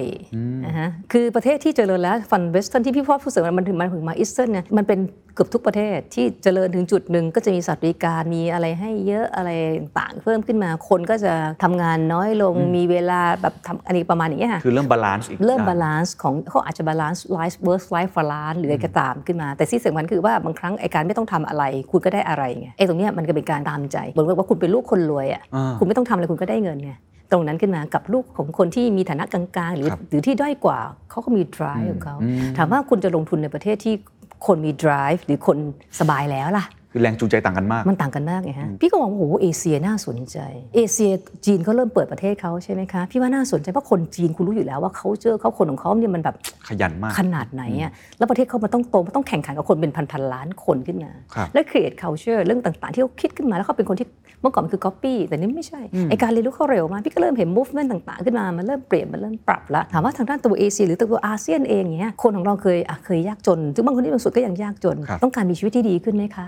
ไอโซเชียลไอการที่มันเห็นข่าวทั้งหมดมันเห็นภาพแล้วว่าแต่ละโลกมันมีความไม่เท่าเทียมกันอะไรเท่ากันนั้นคนมันก็มี drive ในการคิดที่มันจเจริญเติบโตนั้นถามว่าถ้าคุณเป็น investor คุณจะลงในคนประเทศไหนล่ะ พี่ถึงบอกว่ามันจะชิปแล้วนะ พี่เกิดการชิป transform แล้ว investment ต่างๆ ต้นทุนที่นี่มันสูงมาก การชิปตั้งแต่ทางด้านตัว production base มาอยู่ที่ตรงนี้อะไรไง ตั้งแต่ลดต้นทุนการผลิตครับถัดมา ตลาดมหาศาลมากกี่พันล้านคนที่ตรงนี้ล่ะสามในสี่ของประชากรโลกมาอยู่ที่ตรงนี้หลีดโดยจีนกับเวียดนามแล้วก็อินโดเผื่อว่าประชากรโลกพี่พูดเสมอสมัยก่อนคนคิดว่าเป็นภาระของโลกครับไม่ใช่แล้วกำลังซื้อมหาศาลมากก็ถึงโตเร็วมากไงคะในเรื่องนี้พี่บอกว่ามันชิปแล้วนะมันเปลี่ยนมันเปลี่ยนแล้วจริงๆอย่างนี้ขึ้นมา ในเรื่องนี้ขึ้นมาเพราะฉะนั้นวิธีคิดของพี่จูนก็คือดูภาพใหญ่พี่ดูภาพใหญ่แล้วก็ต่อจิ๊กซอว์พี่เป็นคนที่จะดูภาพใหญ่ก่อนเสมออ่าพี่อะไรพี่ดูภาพ global อ่า global โอ้ที่เกิดดูทุนนอกโลกได้พี่ควรดู galaxy อยู่ด้วย พี่ดูนอกโลก แล้วคนที่พี่ดูดู global แล้วพี่ก็ดูแต่ละย่อยลงมา เป็นทางด้านตัวอะภูมิภาค regional เป็นประเทศสิ่งที่เราทำอยู่ขึ้นมาเก็บข้อมูลขึ้นมาเทรนด์ของโลกมันคืออะไรใช่ไหมคะบางเรื่องเราไม่ต้องเขียนเองบางเรื่องเราไม่ต้องคิดเองเรามันมีคนทำให้เราเห็นก็มีแต่ไอสิ่งที่มันมีขึ้นมาแล้วเราเขียนกับมันต่อยังไงจับยังไงให้มัน match กับสิ่งที่เราเป็นอยู่ เราจะวาง position ของเราเข้าไปยังไงกับตรงที่มันกำลังเป็นโดย position ที่เราไปเราต้องเป็นเขาเรียกเป็น first wave นะ ไปเทรนด์ข้างหน้านะ ไม่ใช่เราเป็นผู้ follower นะ อะไรแบบนี้ค่ะรับตรงเนี้ยนะครับที่น่าสนใจ พี่จูนลองเล่าปัจจุบันได้ไหมครับ เราคุยกันในปี 2022 อะไรคือ wave ที่เป็น megatrend ที่พี่จูนเห็นอาจจะเป็นมาอยู่แล้วเป็น continuous ก็ได้ หรืออาจจะเป็น wave ใหม่ ๆ ที่พี่จูนเห็น เอาในแง่อุตสาหกรรมของพี่จูนที่ทำอยู่ก็ได้ครับ พี่มองภาพเรื่องโลจิสติกก่อนแล้วกัน พี่มองภาพโลจิสติกมันเริ่มเปลี่ยน พี่พูดมาหลายปีมากว่าโลจิสติกมันเปลี่ยน ค่อนข้างจะ เดี๋ยวต่อไปมันจะเร็วกว่านี้ขึ้นมา ที่ผ่านมามันยังนิ่ง ๆ อยู่ขึ้นมา ที่พี่พูดถึงเปลี่ยนก็คือเปลี่ยนตั้งแต่เรื่อง operation ข้างใน operation ข้างในสมัยก่อนเราจะใช้แต่เรื่องคนอะไรเป็นหลัก เราพูดถึง robotics ครับใช่ไหมคะเราพูดถึงด้านการ automation มาใช้ในครับทางด้านตัว warehouse ในการเรื่อง operation ต่างๆ ขึ้นมาเนี่ยค่ะที่ผ่านมาเหมือนมันค่อย ๆ ขยับนะคะแต่พี่ว่าจากนี้ไปมันเริ่มเปลี่ยนละถัดมา นี่คือเรื่องเทคโนโลยีครับที่มันเปลี่ยนขึ้นมา การจะใช้คนน้อยลง การใช้โรบอทเข้ามา การใช้โดรนเข้ามา การใช้ระบบต่างๆ เข้ามาเก็บเรื่อง Data ที่มันจะเกิดขึ้นขึ้นมาการวางแผนไปยังไงต่อ ถัดมาเรื่อง transportation เราพูดถึงเรื่อง net zero carbon neutral ต่อไปมันจะเป็นทางด้านตัว EV ไหมภาพทั้งหมดเลยนะคะ เพราะว่าทางด้านบริษัทใหญ่ๆมันโดนบังคับโดยแบบนี้หมดยังไงคุณก็ต้องไปในเวนี้ อันพี่ก็เริ่มเริ่มทยอยมานั่ง explore เรื่องนี้แล้วถ้าเราพี่เปลี่ยนระบบ supply chain พี่ให้โจทย์ลูกน้องพี่ไปกับ startup บางรายที่พี่คุยอยู่นะ how can we transform the logistic operation and transportation of the whole country by technology คุณมาตอบพี่สิในเรื่องนี้ขึ้นมา แต่พี่มีอะไรในหัวพี่แล้วนะ ตอนนี้พี่เริ่มละเริ่มคุยเขาละให้การบ้านไปมานั่งคุยกันเรื่องนี้ขึ้นมา คุณสามารถเอาคนทำ computing มาใช้เรื่องเรา optimization ได้ไหม คุณสามารถมาออกแบบเรื่อง operation ต่างๆ ได้ไหม หรือเป็นไฮบริดล่ะดิจิทัลบวกคอนทรัมหรืออะไรต่างๆ หรือต่อไปพี่บอกพี่ทำนิคมอุตสาหกรรมอะพี่ ขายในเมตาเวิร์สได้ไหม เอาคนคุณเดินทางมาไม่ได้ใช่ไหมคุณมาดูเข้ามาดูเลย พี่มีนิคมให้คุณดูเลย ยิ่งกว่าใช้โดรน ทุกวันนี้เราใช้โดรนในการถ่ายรูปใช่ไหมในการถ่ายส่งให้ลูกค้าดูคุณเดินทางมาไม่ได้พี่ใช้โดรน ต่อไปบอกคุณเข้ามาในเมตาเวิร์สเลย ในนั้นอะพี่มีนิคมพี่ให้คุณดูเนี้ยอ๋อเหมือนเป็นดิจิตอลทวินมันเป็นหลาย ๆ อย่างมากที่คิดนี่คือเรื่องเทคโนโลยีล้วนๆเลยขึ้นมาอันนี้เป็นสิ่งที่น่าสนใจมากตอนนี้คือโจทย์ใหม่ของของโจทพี่ย์ใหจูม่นละโจทย์ใหม่อ่าฮะกำลังจะมุ่งหน้าไปทางนี้ที่เราเห็นถูกค่ะพี่มองว่าทั้งหมดเลยเนี่ย the whole supply chain มันมีอะไรจะเปลี่ที่ยนน่าสนใจคุณจะปรับกับมันได้คุณกล้าที่จะเปลี่ยนคิดภาพใหญ่ก่อนไงครับครับคิดภาพใหญ่ก่อนแล้วจะทำอะไรต่อเป็น phasing ไปอะไรแบบนี้ขึ้นมาครับในแง่ของ geopolitics อะครับมันค่ะเปลี่ยนเยอะไหมครับหลังจากนี้เปลี่ยนเยอะมากมันเป็นเรื่องปกติอยู่แล้วที่มันต้องเข้ามาสองประเทศสองฝั่งสองอะไร มันไม่มีวันที่มันจะที่มันจะไปด้วยกันได้หรอกครับมันคือความแข่งขันกันในเรื่องตรงนี้ขึ้นมาอ่าค่ะนั้นสิ่งที่ต้องถามต่อก็คือพอเห็นภาพใหญ่แล้วเมื่อกี้พี่จูนก็เกริ่นมากับผมเหมือนกันว่า เราจะจับยังไง เราจะวางตำแหน่งแห่งหนของเราเนี่ย ในคลื่นนั้นน่ะอย่างไรวิธีคิดของพี่จูนคืออะไรครับ สิ่งที่พี่คิดก่อน พี่ก็คิดก่อนว่า as is ที่เราเป็นตรงนี้ เรามี strength ที่สุดคืออะไร เอา strength นำก่อน strength ทำก่อนคิดก่อนค่ะ weakness เราคืออะไร อ๋ออ๋อต้องมี weakness ด้วย weakness เอาเราต้องมี weakness อยู่แล้ว อย่างเช่นพี่บอกว่าพี่ทำอันนี้เฮ้ยพี่มี strength คือเรื่องนี้แต่ weakness คือเราอาจจะไม่เคยทำเรื่องนี้ หรือเราขาดคนแบบนี้ขึ้นมา ถามว่าแล้วกูจะทำเองทุกเรื่องเหรอ ไม่ใช่ไอสิ่งสิ่งที่คุณเป็น weak ของคุณ คุณต้องหา strategic partner มาจอยภาพได้ ที่เคยบอกว่าพี่กระทำโคโลนีนะ คือที่ผ่านมาพี่ผ่านมาหมดแล้วในการที่แบบว่าในการ M&A ในการ take over ในการสปินบริษัทลูกพี่กระถานของพี่มาหมดแล้ว ตอนนี้คนกำลังทำกันอยู่ ตอนนี้พี่พี่ออกใหม่แล้วพี่จะสร้างโคโลนีเขาถามว่าโคโลนีอาจจะเป็นศัพท์ทางแพทย์ฮะถูกไหมฮะเหมือนกับนั้นแบคทีเรียมันสร้างคโครับโลนีเหมือนเป็นอาณาจักรเป็นนิคมอะไรของตัวเองขึ้นมาถูกถูกพี่บอกว่า as is พี่ตรงเป็นตรงกลางตรงนี้พี่สามารถสร้างโคโลนีได้โคโลนีเช่นพี่บอกว่ามันมีบริษัทนี้ฮะสตาร์ทอัพต่างๆ ที่สนใจ คือกลุ่มกลุ่มพวกนี้เด็กเก่งๆพวกนี้เป็นเด็กที่มีความคิดสร้างสรรค์มากนะคุณจะบอกให้เขามาอยู่ใต้บริษัทคุณก็เป็นไปไม่ได้หรอก แต่ถ้าคุณบอกว่าคุณไป take over เขาพี่พี่พี่พี่ไม่ทำพี่บอกคุณต้องให้เขาโตดิ คุณจะ engulf เขาคุณจะไปกลืนเขา คุณต้องทำให้เขาโตได้ พี่บอกอะได้สมมติพี่ไป invest สตาร์ทอัพต่างๆ พี่ก็คิดอะมัน relate อะไรกัน ลงทุนเข้าไปดูว่าอะพี่ช่วยอะไรคุณได้ คุณลิงก์อะไรกลับมาที่พี่ได้ แล้วก็ลิงก์อย่างนี้ไปเรื่อยๆ ก็เหมือนกับเราสร้าง colony ทุกอย่างพอมันโตขึ้นมาปุ๊บคือคืออาณาจักรโอ้ ecosystem ใหญ่ที่เราช่วยกันสร้างแปลว่าหลังจากนี้ M&A จะไม่ค่อยมีแล้ว พี่มองพี่ไม่ได้มองภาพ NA เป็นเรื่องหลักสำหรับพี่แล้ว NA คือ cost คอสมหาศาลคุณต้องจ่ายพรีเมียมถูกไหมคะคุณต้องจ่ายกู๊ดวิวที่คุณไปเทคมาอะไรมาครับขึ้นมาแต่หลายๆบริษัทก็ยังใช้กับมันอยู่ครับเนื่องจากว่ามันเป็น fast track ในการโตอะมันก็ยังเป็นอยู่เป็นสเตจของเขาอเป็ยู่นสเตทขึ้นมาถามว่าพี่ก็ไม่ได้ปิดกั้นพี่ก็สนใจของพี่อยู่เหมือนกันแต่สุดท้ายแต่พี่กำลังสนใจในการสร้างแบบนี้ขึ้นมา มันไม่ใช่แค่ take มันเป็นการสร้าง แล้วเราเองก็สร้างคนในองค์กรให้เข้าใจในแต่ละเรื่องได้ด้วยเป็นการ create เรื่องคนให้คิดสร้างสรรค์เพิ่มขึ้น ให้อินโนเวทเพิ่มขึ้นเพราะพี่ตั้งเป้าว่าอีก 3 ปี เราจะ turn to tech company นะอ่า how to turn to to tech company in this two year ล่ะ ถ้าคุณไม่สร้างขึ้นมา คนของพี่ก็ได้เจอกับคนข้างนอก ไม่งั้นคุณก็อยู่ในกรอบ แล้วคุณคิดว่าคุณเป็นบริษัทใหญ่คุณอยู่องค์กรใหญ่ทุกอย่างคุณพร้อม ขึ้นมาไม่ใช่ คุณต้องไปเจอบนความไม่พร้อม คุณต้องไปเจอคนอื่นบ้าง คุณจะเข้าใจว่าชีวิตมันคืออะไรอืมอืมอันนี้คือ move ปัจจุบันของ move ปัจจุบัน WHA ใช่ค่ะที่จะสร้างเป็นโคลนีขึ้นมาใช่เล่าเล่าเป็นเคสบ้างได้ไหมครับว่าในฐานะผู้นำเองทำไมวิธีการทำแบบนี้จึง ผมใช้คำว่ามันสอดคล้อง กับบริบทในโลกยุคปัจจุบันเพราะพี่จูนก็พูดแบบว่าเด็กยุคใหม่เนี่ยเขาคงไม่อยากให้เรามา take เขาแล้วแล้วก็วิธีการที่จะแลกผลประโยชน์ซึ่งกันและกัน และเติบโตไปด้วยกันอาจจะเป็นเขาเรียกว่า solution แห่งอนาคตเนี่ยพี่จูนมองเรื่องนี้ยังไงพี่บอกพี่สิ่งแรกที่พี่บอกคุณต้องฟัง คุณต้องดู คุณต้องเข้าใจ คุณเข้าใจบริบทของโลกที่มันเปลี่ยนไปแค่ไหน คนเปลี่ยนไปแค่ไหน คุณจะทำเหมือนเดิมอยู่หรือเปล่า อย่างเช่น เราก็อย่างที่พี่บอกเราเห็นน้องๆเด็กสตาร์ทอัพถ้าเราพี่คิดอย่างคนเห็นแก่ตัวก็ไป take take take ก็เข้ามา ซึ่งเราก็ทำได้แหละ เราทำได้แต่ถามว่า forward คุณรวยขึ้นใช่ไหมแล้วยังไงต่อไอเด็กพวกนี้โดนตัดปีกตัดแขนตัดขาอยู่ใต้คุณเหรอไม่ใช่ไอ้น้องๆพวกคุณจะไปต่อใช่ไหมพี่ว่าเขาเองมีความคิดเขามีจินตนาการเขามี imagination แต่บางครั้งเขาขาด เช่น ขาดความรู้เรื่องการเงิน ขาดการมองเรื่องธุรกิจทำไมคุณไม่เติมให้เขาอะอืม คุณเติมให้เขาสิ คุณสอนเขาสิ คุณสร้างให้เขาโตขึ้นได้ไหม นี่คือทำเพื่อเพื่อไม่ได้เพื่อตัวเรา มันคือเพื่อประเทศอืมอืมถ้าคุณคิดว่าคุณจะไปให้มันไปต่อให้ได้ คุณต้องสร้างกลุ่มขึ้นนี้ขึ้นมาเยอะๆ ไม่งั้นประเทศเราจะขาดตรงนี้มาก พี่ไม่เคยเห็นด้วยกับการกินรวบแต่ไหนแต่ไรแล้ว จะทำไงให้พวกเขาโตได้ แต่เราก็ได้ benefit อยู่แล้วถ้าคุณลงทุนในเขาใช่ไหมคะครับคุณได้มี return กลับอยู่แล้วในอนาคตใช่ไหมคะแต่เดียวกันคุณได้แลกเปลี่ยนเรื่องความรู้ แลกเปลี่ยนเรื่องทางด้านตัวเทคโนโลยีกันอะไรพวกนี้ต่างๆครับพี่ว่ามันคือบริบทตรงนี้คุณพี่บอกอยากให้คนมองที่ตรงนี้ว่า ทำไมถึงต้องสร้างเขาครับหลาย ๆ ประเทศที่เขาเริ่มโตจากไอ้กลุ่มกลุ่มกลุ่มเนี้ยกลุ่มสตาร์ทอัพ incubate เขาสร้าง incubator ขึ้นมามักสุดท้ายก็จะมียูนิคอนมียูมีตรงนี้ขึ้นมาครีเอททางด้านตัวลิมเบ e ฟิตกลับให้สังคมทั้งหมดครับได้อ่า วิธีการลงทุนหลังจากนี้ของ WHA ที่โอเคเป็น approach ลักษณะแบบนี้เนี่ยจะลงทุนในอะไรบ้างครับ ที่ตอบโจทย์กับโลกอนาคตมองยังไง ในสิ่งแรกๆที่พี่มีลงทุน 2 แบบของพี่ private investment กับของบริษัท ถ้า private investment พี่จะลงทุนเรื่อง tech ที่พี่สนใจ อาจจะไม่ได้เกี่ยวกับบริษัทก็ได้ฮะนะเพราะพี่เป็นคนชอบไอ้เรื่องแบบนี้มากฮะแต่ที่เป็นทางด้านตัวเรื่องบริษัทมันก็ต้องลิงก์กับธุรกิจที่เราทำอยู่ครับนะคะอย่างเช่นพี่บอกโลจิสติกพี่ไปลงทุนในโลจิสติกนะโลจิสติกทางด้านเรื่อง transportation management นะพี่จะไป support อะไรเขาให้เพิ่มเติมขึ้นไปได้ครับลงทุนในทางด้านตัว sales storage เพราะมันคือเทรนด์ของอนาคตคนก็จะมีเรื่อง self storage ขึ้นมา ถ้าเกิดคุณเคนไปอังกฤษก็จะเห็นที่อังกฤษจะมีพวกนี้มากใช่แต่เมืองไทยยังเป็น just a very แต่ early เชื่อว่าจะ stage มานะครับมันคือจะต้องมาโอเคถูกไหมฮะคนคนหลายๆคนชอบเก็บเซลล์ solid เล็กๆขึ้นมาอะไรขึ้นมาหรือบางทีการนั่งเก็บไวน์เก็บอะไร มันก็คือเทรนด์แต่มันตลาดอาจจะไม่ได้ใหญ่มากครับแต่เทรนด์ในการโตมันก็มี หรือพี่บอกว่าพี่จะลงทุนในบริษัทที่ทำทางด้านตัวบล็อกเชนล่ะทำเรื่องควอนตัมหรือต่างๆ หรือพี่บอกว่าพี่ที่ทำเรื่องพลังงาน พี่บอกว่าพี่ก็มีมีการจอยกับบริษัทที่ทำ peer to peer energy trading ขึ้นมาเนี่ยก็มองต่อเผื่อพี่ไป invest ในบริษัทพวกนี้ล่ะเพื่อที่จะต่อยอดกันไปเรื่อยครับๆสร้าง ecosystem ให้มันใหญ่ขึ้นไปเรื่อยๆ ตรงนี้มากกว่าอืมอืมเข้าใจครับ เพราะฉะนั้น business model ในปัจจุบัน revenue stream ที่ได้ของ WHA วันนี้กับอีก 3-5 ปีข้างหน้าจะเปลี่ยนไปเยอะมากน้อยแค่ไหน พี่ยังไม่สามารถตอบได้ขนาดนั้น เพราะเนื่องจากว่าในตอนเริ่มต้นของการทำสิ่งใหม่ๆ ขึ้นมามันคือ investment อืมมันยังไม่ได้รีเทิร์นกลับเพราะฉะนั้นบริษัทต่างๆ ที่จะทำตรงนั้นแปลว่าอะไรคะ คุณต้องมี cash ที่มัน strong enough cash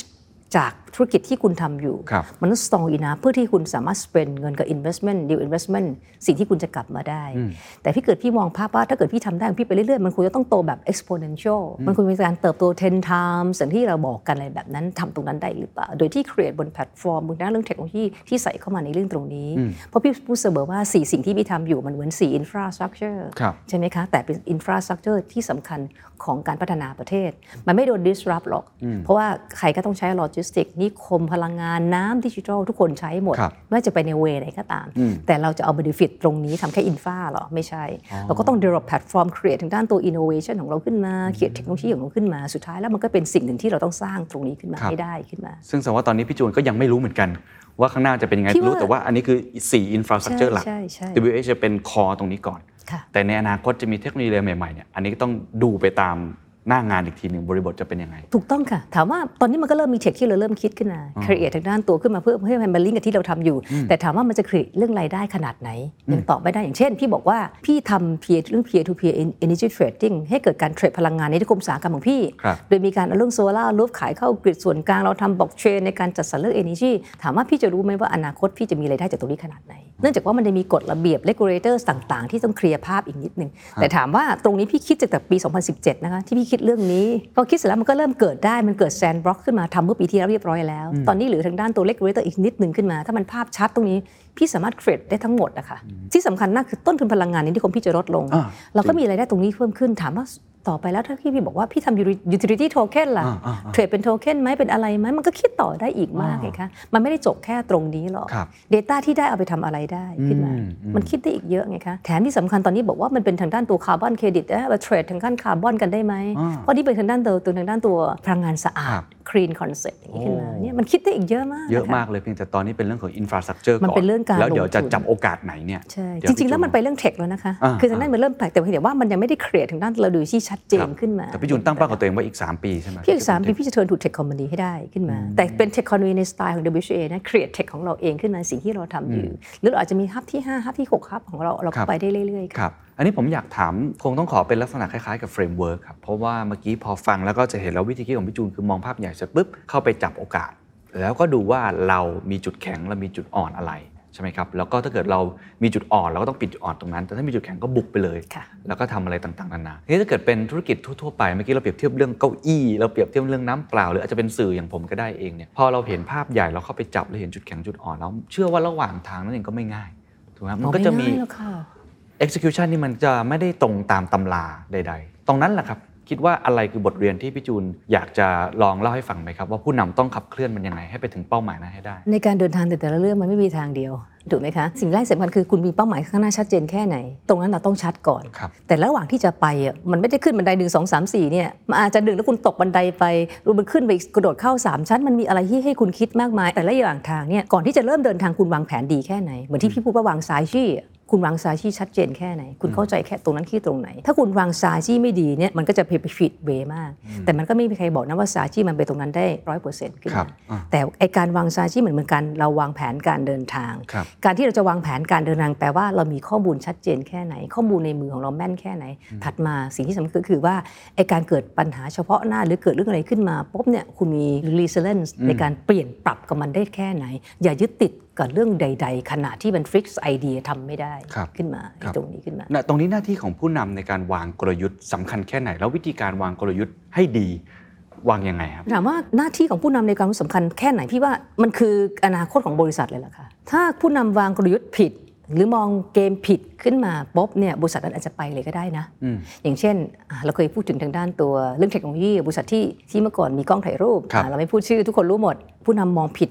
ก็ไปอืมก็จะออกจากวงการไปอะไรไป แต่ถ้ามันกลับมาได้อย่างอีกบริษัทหนึ่งมาทำเรื่องยาขึ้นมาเฮ้ยมันก็กลับขึ้นมาได้ นี่คือความมองเห็นภาพชัดเจน สิ่งที่สำคัญที่สุดว่าพี่ว่าบางครั้งเนี่ยความเชื่อมั่นของผู้นำส่วนมากผู้นำก็มีความเชื่อมั่นสูงอยู่แล้วถูกไหมคะครับแต่ความเชื่อมั่นบนข้อมูล แค่ตรงไหน เชื่อมั่นบนความวิเคราะห์ได้แค่ไหน อย่าเชื่อมั่นแบบปิดหูปิดตาปิดปากแล้วไม่ยอมเข้าใจอะไรที่ตรงนั้นนี่คือสำคัญมากอืมๆผู้นำองค์กรเชื่อมั่นตัวเองอยู่แล้ว ไม่งั้นคุณเป็นผู้นำองค์กรไม่ได้ เหมือนกับการบริหารอย่างสมัยก่อนนะฮะเป็นบริหารแบบวันแมนโชว์ทุกอย่างทำคนเดียวหมดครักูบเก่งคนเดียวอะไรเรานั่งคนเดียวหมด แต่พี่ว่าสมัยนี้ไม่ใช่ ผู้นำจะต้องฟังเพิ่มขึ้นฟังมากขึ้น แล้วก็เข้าใจบริบทของสังคมที่มันเปลี่ยนแปลงไป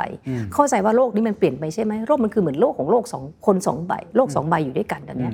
คนรุ่นเก่ากลางๆ กับคนรุ่นใหม่ เด็กก็คิดไม่เหมือนกัน ผู้นำเข้าใจบริบทของโลกไหมที่มันเปลี่ยนเป็นแบบนี้ มันจะแยกเป็นสองสองฝ่ายหรือเปล่า หรือกระทั่ง geopolitics มันจะแยกเป็นสองฝั่งไหมคนเราเปลี่ยนเป็นสองทางมันมันมีหลายอย่างในการคิดมากนะฉะนั้นไอการวางชายที่วาง target ตัวนี้ขึ้นมาเนี่ยคุณ resilience คุณมีข้อมูลคุณปรับกับมันได้ยังไงแค่ไหนสำคัญมากค่ะน่าสนใจมากคืออย่างพี่จูนเองเวลาวางกลยุทธ์เนี่ยก็ต้องฟังคนอื่น เยอะไหมครับ หรือว่าจริงๆ วางจากตัวเองเป็นหลักก่อน ส่วนมากพี่เป็นคนที่ฟังแต่พี่ไม่ได้ฟังจากทีมของพี่ทั้งหมดนะคะ พี่จะฟังจาก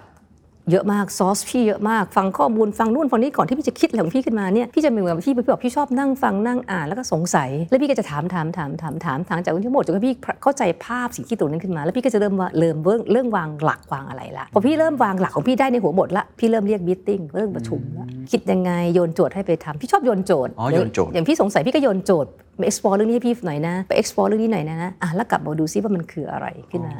ในเรื่องแบบนี้ขึ้นมาครับแสดงว่าไม่ได้คิดจากคนเดียวเลยเวลากลยุทธ์ของ WHA แต่ละปี กลยุทธ์ไซจี้ในแต่ละปี มันจะมีทีมไซจี้ทีม business hub ช่วยกันคิดอยู่แล้วนะ business management management head of department ต้องมา brainstorm ในการทำเรื่องไซจี้อยู่แล้วครับนี่คือไซจี้ในการกำหนดเรื่องอะ KPI ของแต่ละเรื่อง แต่พี่ว่าไอ้การกำหนด KPI เนี่ยเป็นการรัน business อย่างปกติ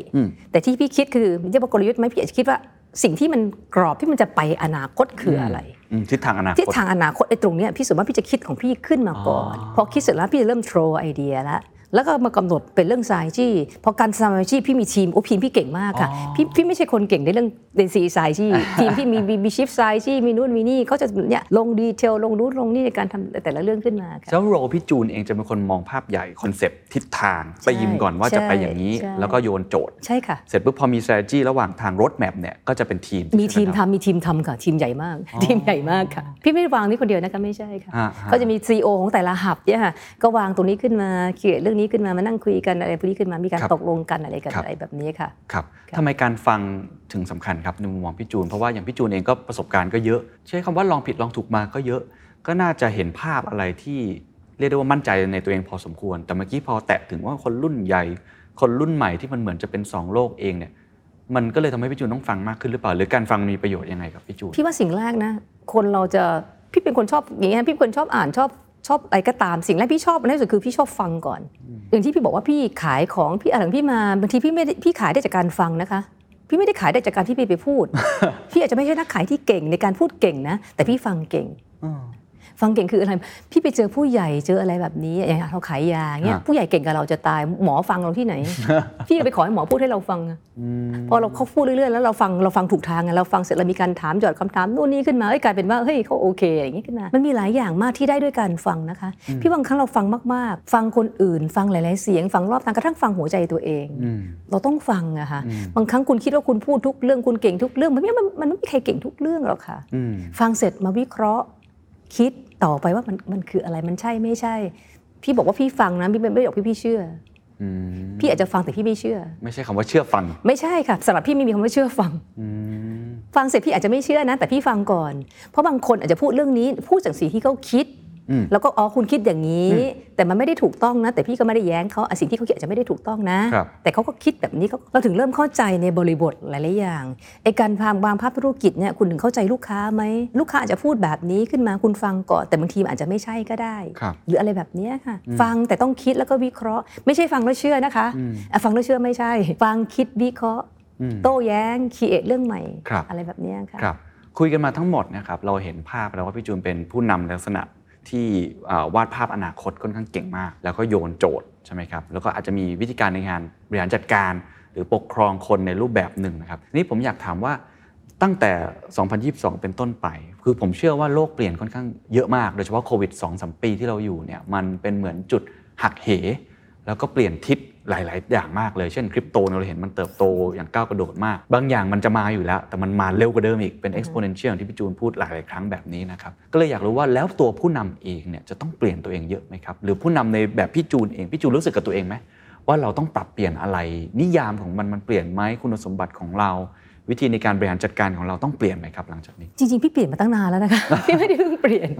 พี่เปลี่ยนมาหลายปีมากการเปลี่ยนของพี่คือพี่เปลี่ยนจากเขาเรียกว่าอะไรฮะอย่างที่บอกพี่มามองเรื่องเทคโนโลยีเพิ่มขึ้นมองอะไรเพิ่มขึ้นจากเดิมที่พี่ไม่รู้เรื่อง tech อะไรเท่าไหร่นักพี่มาอินกับเรื่องตรงนี้มากมาย และที่บอกผู้นำสมัยเก่าจะเป็น one man show มันไม่ใช่ one man show อีกแล้วมันต้องทำงานเป็นทีมเวิร์กจริงๆไอ้คำว่าทีมเวิร์กเนี่ยมันมันมีมาตั้งนานแล้ว มันจะไม่ไม่เพิ่งเพิ่งเริ่มจะมีนะคะหรือบางครั้งการที่บอกคุณเป็นผู้นำเสร็จแล้วคุณ คุณหลีดทุกเรื่องกลีดกระทั่งตัว business กลีดมันทุกเรื่องในนี้ถามว่าไม่ใช่ไหม คือบางครั้งคุณต้องแชร์ มันต้องเกิดการ sharing economy มันโตกว่าเดิมหรือเปล่า ในแต่ละเรื่องขึ้นมา พี่ว่ามันต้องปรับด้วยความเข้าใจ ผู้นำรุ่นใหม่มันควรจะเป็นผู้นำแบบไหน ผู้นำที่แคร์สังคมเพิ่มขึ้นไหม ผู้นำที่ไม่ create ปัญหาให้สิ่งแวดล้อมไหม ผู้นำที่คิดอย่าเอาแต่ได้ได้ไหม ผู้นำที่คิดเพื่อคนอื่นเพื่อสังคมเพื่อ culture เพื่อสิ่งอื่น ๆที่มันดีขึ้นหรือเปล่า พี่อยากเห็นผู้นำแบบนี้เพิ่มขึ้นอย่าคิดแต่เรื่องตัวเองอะค่ะอืมอืมพี่อยากเห็นภาพนี้จริงๆนะคะครับครับผู้นำที่อยู่ระหว่างสองโลกได้ ผู้นำที่เข้าใจของคนสองโลกว่าคืออะไร อย่าโทษกันไปพวกกันมา ผู้นำที่มีความคิดสร้างสรรค์ในทางบวกอืมใน positive อย่ามองว่าคนอื่นคิดตรงข้ามเราเป็นฝ่ายผิดทั้งหมดไม่ใช่ พี่ถึงบอกว่าฟัง ฟังหัวใจตัวเองด้วย ฟังคนอื่นด้วยว่ามันคืออะไรครับแล้วทำอะไรให้เขาเชื่อสังคมเป็นสุขกว่านี้ได้ไหม คุณอย่าลืมว่าตอนนี้เราอยู่ในโลกโลกของเทคโนโลยีโลกของโซเชียลครับพี่เข้าไปในโซเชียลบางทีพี่ก็สะอึกนะ มันแรงมากอะพี่มันคิดว่าเอ๊ะคนเรามีการนี่ปะทะกันค่อนข้างเยอะเนาะคนเรากว่าที่จะเขียนคำด่าได้ขนาดนี้จิตใจเป็นขนาดไหน แล้วคุณจะให้ลูกหลานคุณโตมาในคำพูดแบบนี้ไหมอืมอย่างเงี้ยพี่เคยพูดพี่เคยไปพูดในนักศึกษามหาอะไรอย่างเงี้ยครับพี่บอกว่าโลกสมัยนี้มันดีมากเลยนะ คุณสามารถสร้างประวัติของคุณ ได้ด้วยตัวคุณเองถูกไหมคะคุณจะบอกประวัติคุณเคนคุณเป็นแบบนี้คุณให้โลกรู้ว่าคุณเป็นแบบนี้ได้ใช่ขณะเดียวกันคุณก็ให้คุณโลกรู้ในสิ่งดาร์กไซด์ของคุณก็ได้ใช่ซึ่งคุณจะเลือกแบบไหน วันนี้คุณโชว์ dark side ขึ้นมาเต็มที่คุณสะใจ แต่อนาคตคุณรู้ไหมเราว่าคุณอาจจะเป็นผู้ CEO ะไรอย่างเงี้ยถึงเวลาไอ้นี่จะเข้ามาทำลายชีวิตคุณทั้งหมดเลย มันเป็นหลายเรื่องที่จะต้องคิดเรื่องเทคโนโลยีต้องใช้ให้มันเกิดประโยชน์ของเทคโนโลยีครับขึ้นมาครับฟังดูเหมือนผู้นำในยุคใหม่ที่ พี่จูนคาดหวังกับตัวเองด้วย แล้วก็กับคนรุ่นใหม่ ๆ ด้วย จะไม่ใช่แค่ผู้นำที่ make แค่ profit อย่างเดียวใช่ซึ่งซึ่งก็มีการพูดกันเรื่องนี้ค่อนข้างเยอะ แต่ก็ต้องยอมรับว่าในอดีตตำราธุรกิจก็ยังพูดแค่เรื่องนั้นถูกไหมฮะเขาบอก stakeholder อ่าใช่อ่าแต่หลังๆเนี่ยมันเป็น stakeholder มากขึ้น แล้วก็ไม่ใช่แค่ shareholder อย่างเดียว แล้วก็อย่างที่พี่จูนพูดคือมีเรื่องสังคม มีเรื่องความเหลื่อมล้ำมีเรื่องสิ่งแวดล้อมอะไรใช่ต่างๆพี่จูนคิดว่าทิศทางอนาคตผู้นำที่จะทำ ทุกอย่างตรงนี้เนี่ยมันยากแค่ไหนครับ แล้วก็จะทำยังไงให้มันเกิดผู้นำใหม่ๆอย่างนี้ได้พี่ว่ามันไม่ได้ยากขนาดนั้นนะถ้าคุณคิดจะทำนะคะ ถ้าคุณคิดจะทำพี่ว่าไม่ได้เรื่องยากเลย ถ้าคุณสามารถนำองค์กรมาได้ขนาดนี้การที่คุณทำเพื่อคนอื่นนะไม่ได้เรื่องยากเลย แต่คุณต้องเปลี่ยน mindset ของคุณก่อน อย่าทำให้เพื่อตัวเองอย่างเดียว อย่าทำให้เพื่อองค์กรเราได้อย่างเดียว คุณต้องเครียดสังคมสุดท้ายมันกลับมาที่คุณเองหมดอะอย่างเช่น เด็กรุ่นใหม่เป็นคนสนใจเรื่องสิ่งแวดล้อมครับเด็กรุ่นใหม่ต้องมีความเท่าเทียมใช่เด็กรุ่นใหม่ไม่ชอบความเอาเปรียบถูกไหมคะ ถามว่าคุณอยากได้เด็กรุ่นนี้ ซึ่งคืออนาคตมาทำงานกับคุณหรือเปล่า ถ้าองค์กรของคุณยังทำแบบทำร้ายสังคมอยู่ทำร้ายสิ่งแวดล้อมอยู่อะไรแบบเนี้ยมันก็คือรีเทิร์นคุณก็ได้อย่างนี้กลับเข้ามา คนดีๆ เด็กดีๆก็อยากมาร่วมงานกับคุณ แล้วเด็กที่กลุ่มที่คิดแบบนี้ไปว่า mindset เขาดีความคิดเขาดี คุณก็ได้คนดีๆมาอยู่ในองค์กรคุณนะคะถูกไหมคะในการสร้างผลที่มันโตต่อไปเรื่อยๆได้อืมครับสุดท้ายแล้วกันนะครับค่ะพอเราเห็นภาพว่าบทบาทของผู้นำนี่ค่อนข้างที่จะไม่ได้ทำเพื่อตัวเองอย่างเดียวแล้วไม่ใช่แล้วนอนาค่ะคต เยอะมากบทบาทจะเปลี่ยน แล้วก็ผมเห็นด้วยกับพี่จูนว่าจริงๆคนรุ่นใหม่มีมีเซนต์ตรงนี้ค่อนข้างสูงมากสูงมากสูงมากสูงมากค่ะเพียงแต่ว่าเขาอาจจะยังไม่ได้มีโอกาส ได้นำนะทราบว่าพี่จูนเองก็ก็มีลูกสาวใช่ไหมครับใช่ค่ะแล้วก็มีโอกาสได้ไปพูดตามมหาวิทยาลัยอยู่บ้าง แล้วก็พี่จูนก็ค่อนข้างอินเรื่องความเป็นผู้นำหรือว่าการที่เอ่อได้ถ่ายทอดความรู้อะไรอย่างนี้ครับ ปกติเวลาไปบรรยายหรือว่าถ้ามีโอกาสพูดให้กับคนรุ่นใหม่ ๆ เองเนี่ย มีอะไรที่อยากให้เขาตระหนักมากที่สุดในฐานะที่ตัวเองอายุ 26 ก็เคยขึ้นมาเป็นผู้นำเหมือนกันอะไรที่เป็นบทเรียนที่ไม่อยากให้ผิดพลาดแบบเรา หรือว่าอะไรที่เราอยากจะส่งต่อหรือบอกเขาบ้างครับ สิ่งแรกที่พี่นั่นเลยนะคะให้เชื่อมั่นในตัวเอง ให้เชื่อมั่นในตัวเขาเองว่าสองมือของเขาเนี่ยสามารถสร้างโลกได้ขึ้นมาแต่จะไปตรงนั้นได้ยังไง คือการสร้างเหมือนกับสร้าง roadmap ของชีวิตของตัวเอง สร้างประวัติตัวเองอืมถ้าอะไรที่ไม่ใช่อย่าไปทำอะไรที่เป็นคำแรงๆในโลกพวกนี้ อย่าไปแตะกับมันขึ้นมา เพราะว่ามันจะจะทำร้ายคุณในอนาคต คุณมีความเชื่อมั่น คุณเชื่อมั่นตัวเอง แล้วก็เรื่องคุณตามเทรนด์ด้านตัวเทคโนโลยีให้ทัน อย่าเป็นก๊อปปี้คุณก็ต้องคิดคิดเรื่อง innovate ขึ้นมาในแต่ละเรื่องขึ้นมาคิด positive ขึ้นมา เพราะพี่เจอเด็กหลายๆคนนะคะบางครั้งเขาจะขาดเรื่องความมั่นใจขึ้นมา เพราะว่าไป compare เปรียบเทียบกับคนในโซเชียลใช่ครับพี่อยากคุณจะคอมเพลทำอะไรอะอย่างเช่นสมมติเอาง่ายๆนะผู้หญิงอะต้องการสวยก็ไปแต่งรูปอย่างนี้ขึ้นมาพอไปแต่งรูปเสร็จก็ต้องแข่งแต่งแข่งกันถามว่าอ้าวตัวตัวตนของคุณอยู่ที่ตรงไหนคุณไม่ภูมิใจตัวตัวตนของที่คุณเป็นอยู่เหรออเราต้องภูมิใจตัวตนของเราที่เราเป็นอยู่สิมั่นใจในตัวเราเองสิ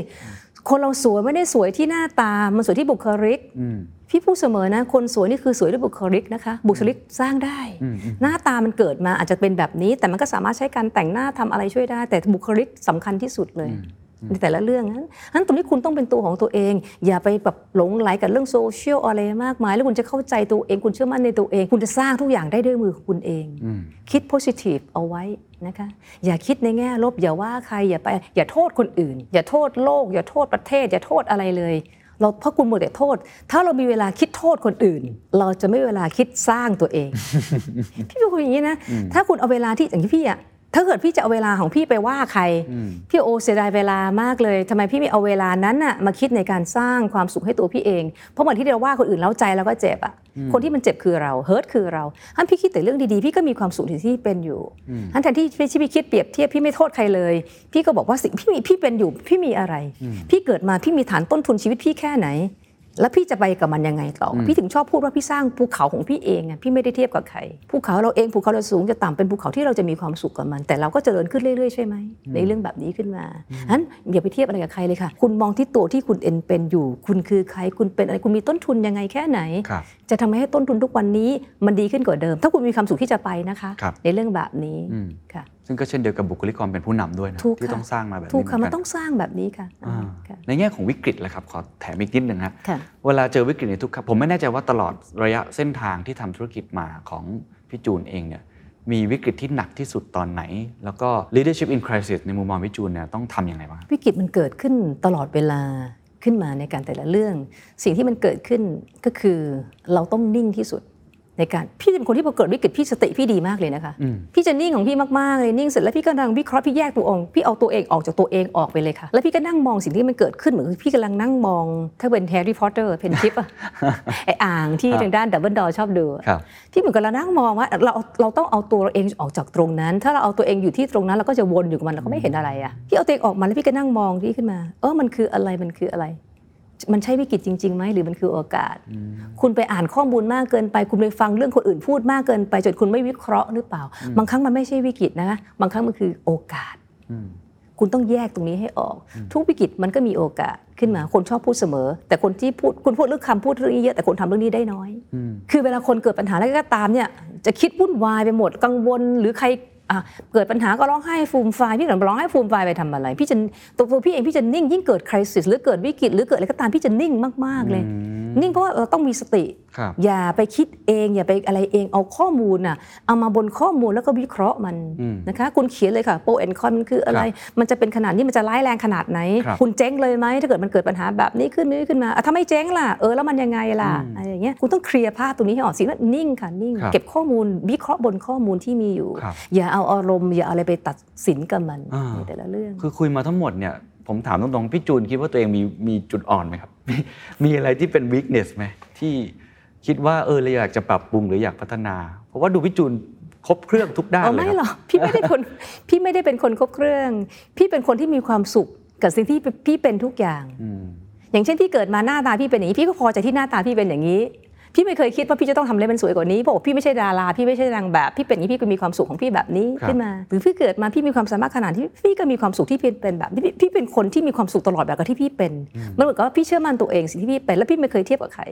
อย่างเช่นแบบพี่ต้องการเรียนรู้พี่ก็เรียนรู้ของพี่เพิ่มไปเรื่อยๆพี่ไม่รู้พี่ก็ถามบางครั้งเราเฮ้ยทำไมเราโง่จังเราไม่เข้าใจในเรื่องแบบนี้หรืออะไรแบบนี้ค่ะพี่ว่าอาจจะเป็นเพราะที่พี่พูดมาที่คุณเคนเห็นพี่เพราะว่าพี่พอใจสิ่งที่เป็นอยู่มากๆเบื่อว่าพี่มีความสุขทุกเรื่อง ถามว่าจุดอ่อนพี่มีไหมพี่คงจะมีจุดอ่อนมากมาย แต่ถามว่าพี่จะเอาเป็นจุดอ่อนพี่มาเป็นปัญหาปัญหาพี่ไหมไม่ใช่ เพราะพี่บอกว่าจุดดีพี่ก็มีเยอะ พี่มองภาพว่าแอสตรงนี้พี่ balance ชีวิตพี่ได้ยังไง พี่มีความสุขกับมันไหมอืมพี่มีความสุขกับที่พี่เป็นอยู่ไหมถ้าพี่มีความสุขพี่ก็ทำต่อ ไม่มีความสุขพี่ก็เลิกเพราะพี่คือที่พี่บอกพี่สุขนิยมนะ พี่ชอบทำงานแล้วพี่ชอบมีความสุข พี่ทำแล้วก็พี่ชอบมีความสุขขึ้นมา คุณมีชีวิตอยู่แค่ไม่นานหรอก คุณจะทุกข์อะไรกับมันขนาดนั้นนะคะอืมอืมใช่ไหมคะ พี่บอกโอ้ยพี่พี่ถามว่าชีวิตปัญหาพี่นะ ถ้าเกิดพี่เขียนหนังสือนะ ในเรื่องที่พี่มาถึงทุกวันนี้ได้นี่นะ เขียนลึกๆที่พี่พูดได้นะ ใครที่ทนอย่างพี่ได้ก็ก็โอเคอะพี่จะยกมือไหว้อะกราบอย่างสวยงามเลยชีวิตที่พี่ผ่านมา ถ้าใครผ่านอย่างที่พี่เจอมาทั้งหมดในชีวิตพี่พี่จะกราบงามๆเลย คือคนแต่ละคนที่จะมาถึงวันนี้ได้มันไม่มีอะไรที่มันโรยด้วยกลีบกุหลาบเลยพี่มีปัญหาในชีวิตของพี่เยอะมากนะคะตั้งแต่ปัญหาเรื่องการทำงานเคยเกิดกระทั่งปากเปรี้ยวอะ พี่เคยเครียดครั้งพี่ปากเปรี้ยวที่ปากเปรี้ยวเพราะว่าพี่กินข้าวแล้วข้าวมาหล่นออกจากปากเพราะตอนนั้นมันเกิดไอ้ปัญหาขึ้นมาเฮ้ยจะเจ๊งไม่เจ๊งโอ้อะไรแบบนี้หรือเกิดปัญหาโดนเอ้ยเรื่องนี้ขึ้นไปแบบที่มันไม่ควรจะมีปัญหาแต่เป็นปัญหา ถ้าเจ๊งทีคือพันล้านนะ มันก็เจอปัญหาแบบนี้ หรือเจอปัญหาอย่างเช่น ปัญหาครอบครัวอย่างเงี้ยอ่าขึ้นมาเป็นหนี้สี่หมื่นกว่าล้านใช่ไหมคะแล้วต้องหย่ากับสามี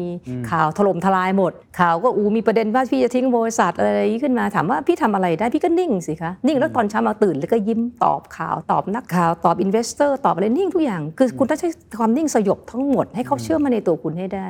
ขึ้นมาพี่อาจจะเครียดจนว่าพี่อาจจะมีปัญหาว่าโหใจพี่อาจจะร้องไห้อยู่ก็ได้ถามว่าใครใครใครรู้หรอพี่ข้างในพี่ร้องไห้ ถามว่าจะรีพลแสดงความอ่อนแอข้างนอกได้ไหมแสดงไม่ได้หรอก เพราะว่าคุณคือผู้นำคุณจะแสดงให้ลูกน้องคุณเห็นได้ไหมว่า คุณกำลังวีคคุณกำลังไม่มั่นใจ คุณกำลังท้ออยู่นะ คุณต้องการกำลังใจอืมคุณเป็นผู้นำคุณทำไม่ได้หรอกอืมพี่นะนี่เพิ่งทราบหลาย ๆ เรื่องนะแล้วพี่จูน ใช้คำว่าฮิลตัวเองยังไง เวลาเวลาอยู่กับตัวเองอะคือโอเคอยู่ข้างนอกเราก็จะเห็น ซึ่งผมมั่นใจว่าทุกคนก็เห็นเหมือนผมคือ เป็นผู้หญิงแกร่งมากมั่นใจมาก แล้วก็สง่างามมากในการนำองค์กรนะแต่ว่าผมว่าทุกคนก็จะมีมุมของตัวเอง ซึ่งผมคุยกับผู้นำหลายคนเขาก็จะแชร์มุมเจ็บปวดมุมอะไร ซึ่งน่าสนใจเหมือนกันว่ามีด้านเปราะบางพี่จูนฮิลตัวเองยังไงดูแล เรื่องนี้ยังไงอะพี่เป็นผู้หญิงที่ร้องไห้ไม่ค่อยเป็นพี่บอกก่อนนะถ้าใครเห็นพี่ร้องไห้ได้เนี่ย เป็นเรื่องที่แปลกมาก แต่ไอ้การที่ไม่ร้องไห้ คุณรู้ไหมมันเจ็บกว่าการที่ร้องไห้ได้อีกไอ้การที่ร้องไห้เหมือนเหมือนเรา release pressure เหมือนลูกพี่คุยกับพี่เขาเครียดเขาร้องไห้เขาบอกมาม่าหนูขอร้องไห้หนูร้องเลยหนูร้องเลยลูกพี่ชอบให้คนร้องไห้ เพราะมัน release pressure แต่เมื่อไหรที่คุณร้องไห้ไม่ได้เนี่ยมันหนักยิ่งกว่าคุณร้องไห้ได้ แต่ถามว่าจะให้พี่มานั่งร้องไห้พี่ก็ร้องไม่ออกจริงๆนะไม่ใช่ว่าพี่พี่บอกว่าเฮ้ยพี่อยากจะร้องแล้วพี่ร้องได้ พี่ร้องไม่ออกจริงๆในแต่เรื่องที่มันเกิดขึ้น บางครั้งในแต่เรื่องมันเกิดขึ้นกับเราขึ้นมาพี่พี่เคยนั่งนิ่งๆอะแล้วพี่ก็ถามตัวเองว่า พี่เคยเจอเรื่องโดนเอาเปรียบหรือเรื่องอะไรเรื่องครับ คนเราเห็นแก่เงินขนาดนี้เลยเหรออคนเราทำสิ่งที่ไม่ดี เพราะเรื่องเงินได้ขนาดนี้เลยเหรอเพราะพี่ไม่เข้าใจไงเพราะชีวิตพี่ตลอดพี่ไม่เคยทำงานเพื่อเงินไงเพราะพี่คิดว่าถ้าเราคุณมีความสามารถเงินมันหาได้ มันก็บางทีเรามันเออเราไม่เข้าใจเราไม่เข้าใจขึ้นมา เราก็ทุกข์แต่ตอนสิ่งที่เป็นอยู่พี่ก็อยู่กับตัวพี่เองพี่บอกเอ้ยคนเรามันก็มีหลายแบบอะครับแต่ละแบบก็คือเป็นไปสิ่งที่เราเจอก็ไม่ได้มีอะไร พี่ก็ปล่อยวางหมดพี่ไม่ได้มีอะไร แต่กว่าพี่จะผ่านตรงนี้มาได้ ก็เจ็บปวดมาเยอะ กว่าจะเข้าใจชีวิตได้ กว่าจะนิ่งได้ กว่าจะฮิวตัวเองได้ อย่างสมัยก่อนอะคุณตอนที่คุณหมออยู่ พี่บอกไม่มีอะไรนะ ขอซบไหล่แค่นั้น แล้วพี่ก็นิ่งของพี่อย่างเงี้ย พี่นิ่งเหมือนพี่ต้องการใครที่ใครสักคนหนึ่งที่พี่ขอซบไหล่ แล้วพี่ก็จะนิ่งๆกับมัน พี่ค่อยๆคิดกับมัน เพราะว่าพี่พูดอะไรออกไปไม่ได้ เพราะคุณหมอเป็นคนเครียดง่าย ถ้าพี่พูดหนึ่งเขาเครียดสิบ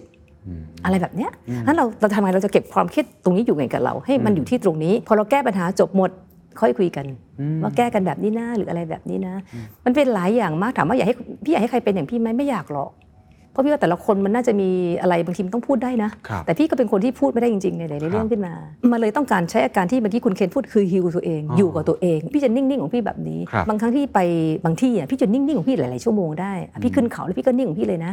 เป็นการจะปล่อยเหมือนกับพี่ชาร์จแบตปล่อยวางทุกเรื่องทั้งหมดเลยเพราะสุดท้ายมันไม่มีอะไรคุณเคนเรากำไงเมื่อก่อนเรากำพอเราแบแล้วเฮ้ยเราไม่เจ็บปวดเราไม่มีอะไรเลย ทุกเรื่องไม่มีอะไรคุณจะเอาจิตใจคุณไปยุ่งกับทุก ๆ เรื่องครันะบคุณเคนคุณอยู่ไม่ได้หรอกครับ แล้วคุณจะคิดเรื่องใหญ่ไม่ได้เลยเพราะคุณไปยุ่งแต่เรื่องเล็กๆนี่เป็นคุณสมบัติหรือทักษะที่เป็นประโยชน์มากนะครับสำหรับคนที่เป็นผู้นำขอบคุณมากนะครับ ได้ค่ะ วันนี้ขอบคุณนะครับขอบคุณค่ะรับสวัสดีค่ะ And that's the secret sauce. ถ้าคุณชื่นชอบ The Secret Sauce episode นี้นะครับ ก็ฝากแชร์ให้กับเพื่อนๆ คุณต่อด้วยนะครับ และคุณยังสามารถติดตาม The Secret Sauce ได้ใน Spotify, SoundCloud, Apple Podcast, Podbean, YouTube และ Podcast Player ที่คุณใช้อยู่นะครับ และอย่าลืมติดตาม Facebook Fanpage The Secret Sauce เข้ามาติชมเข้ามาพูดคุยกับผมได้เลยนะครับ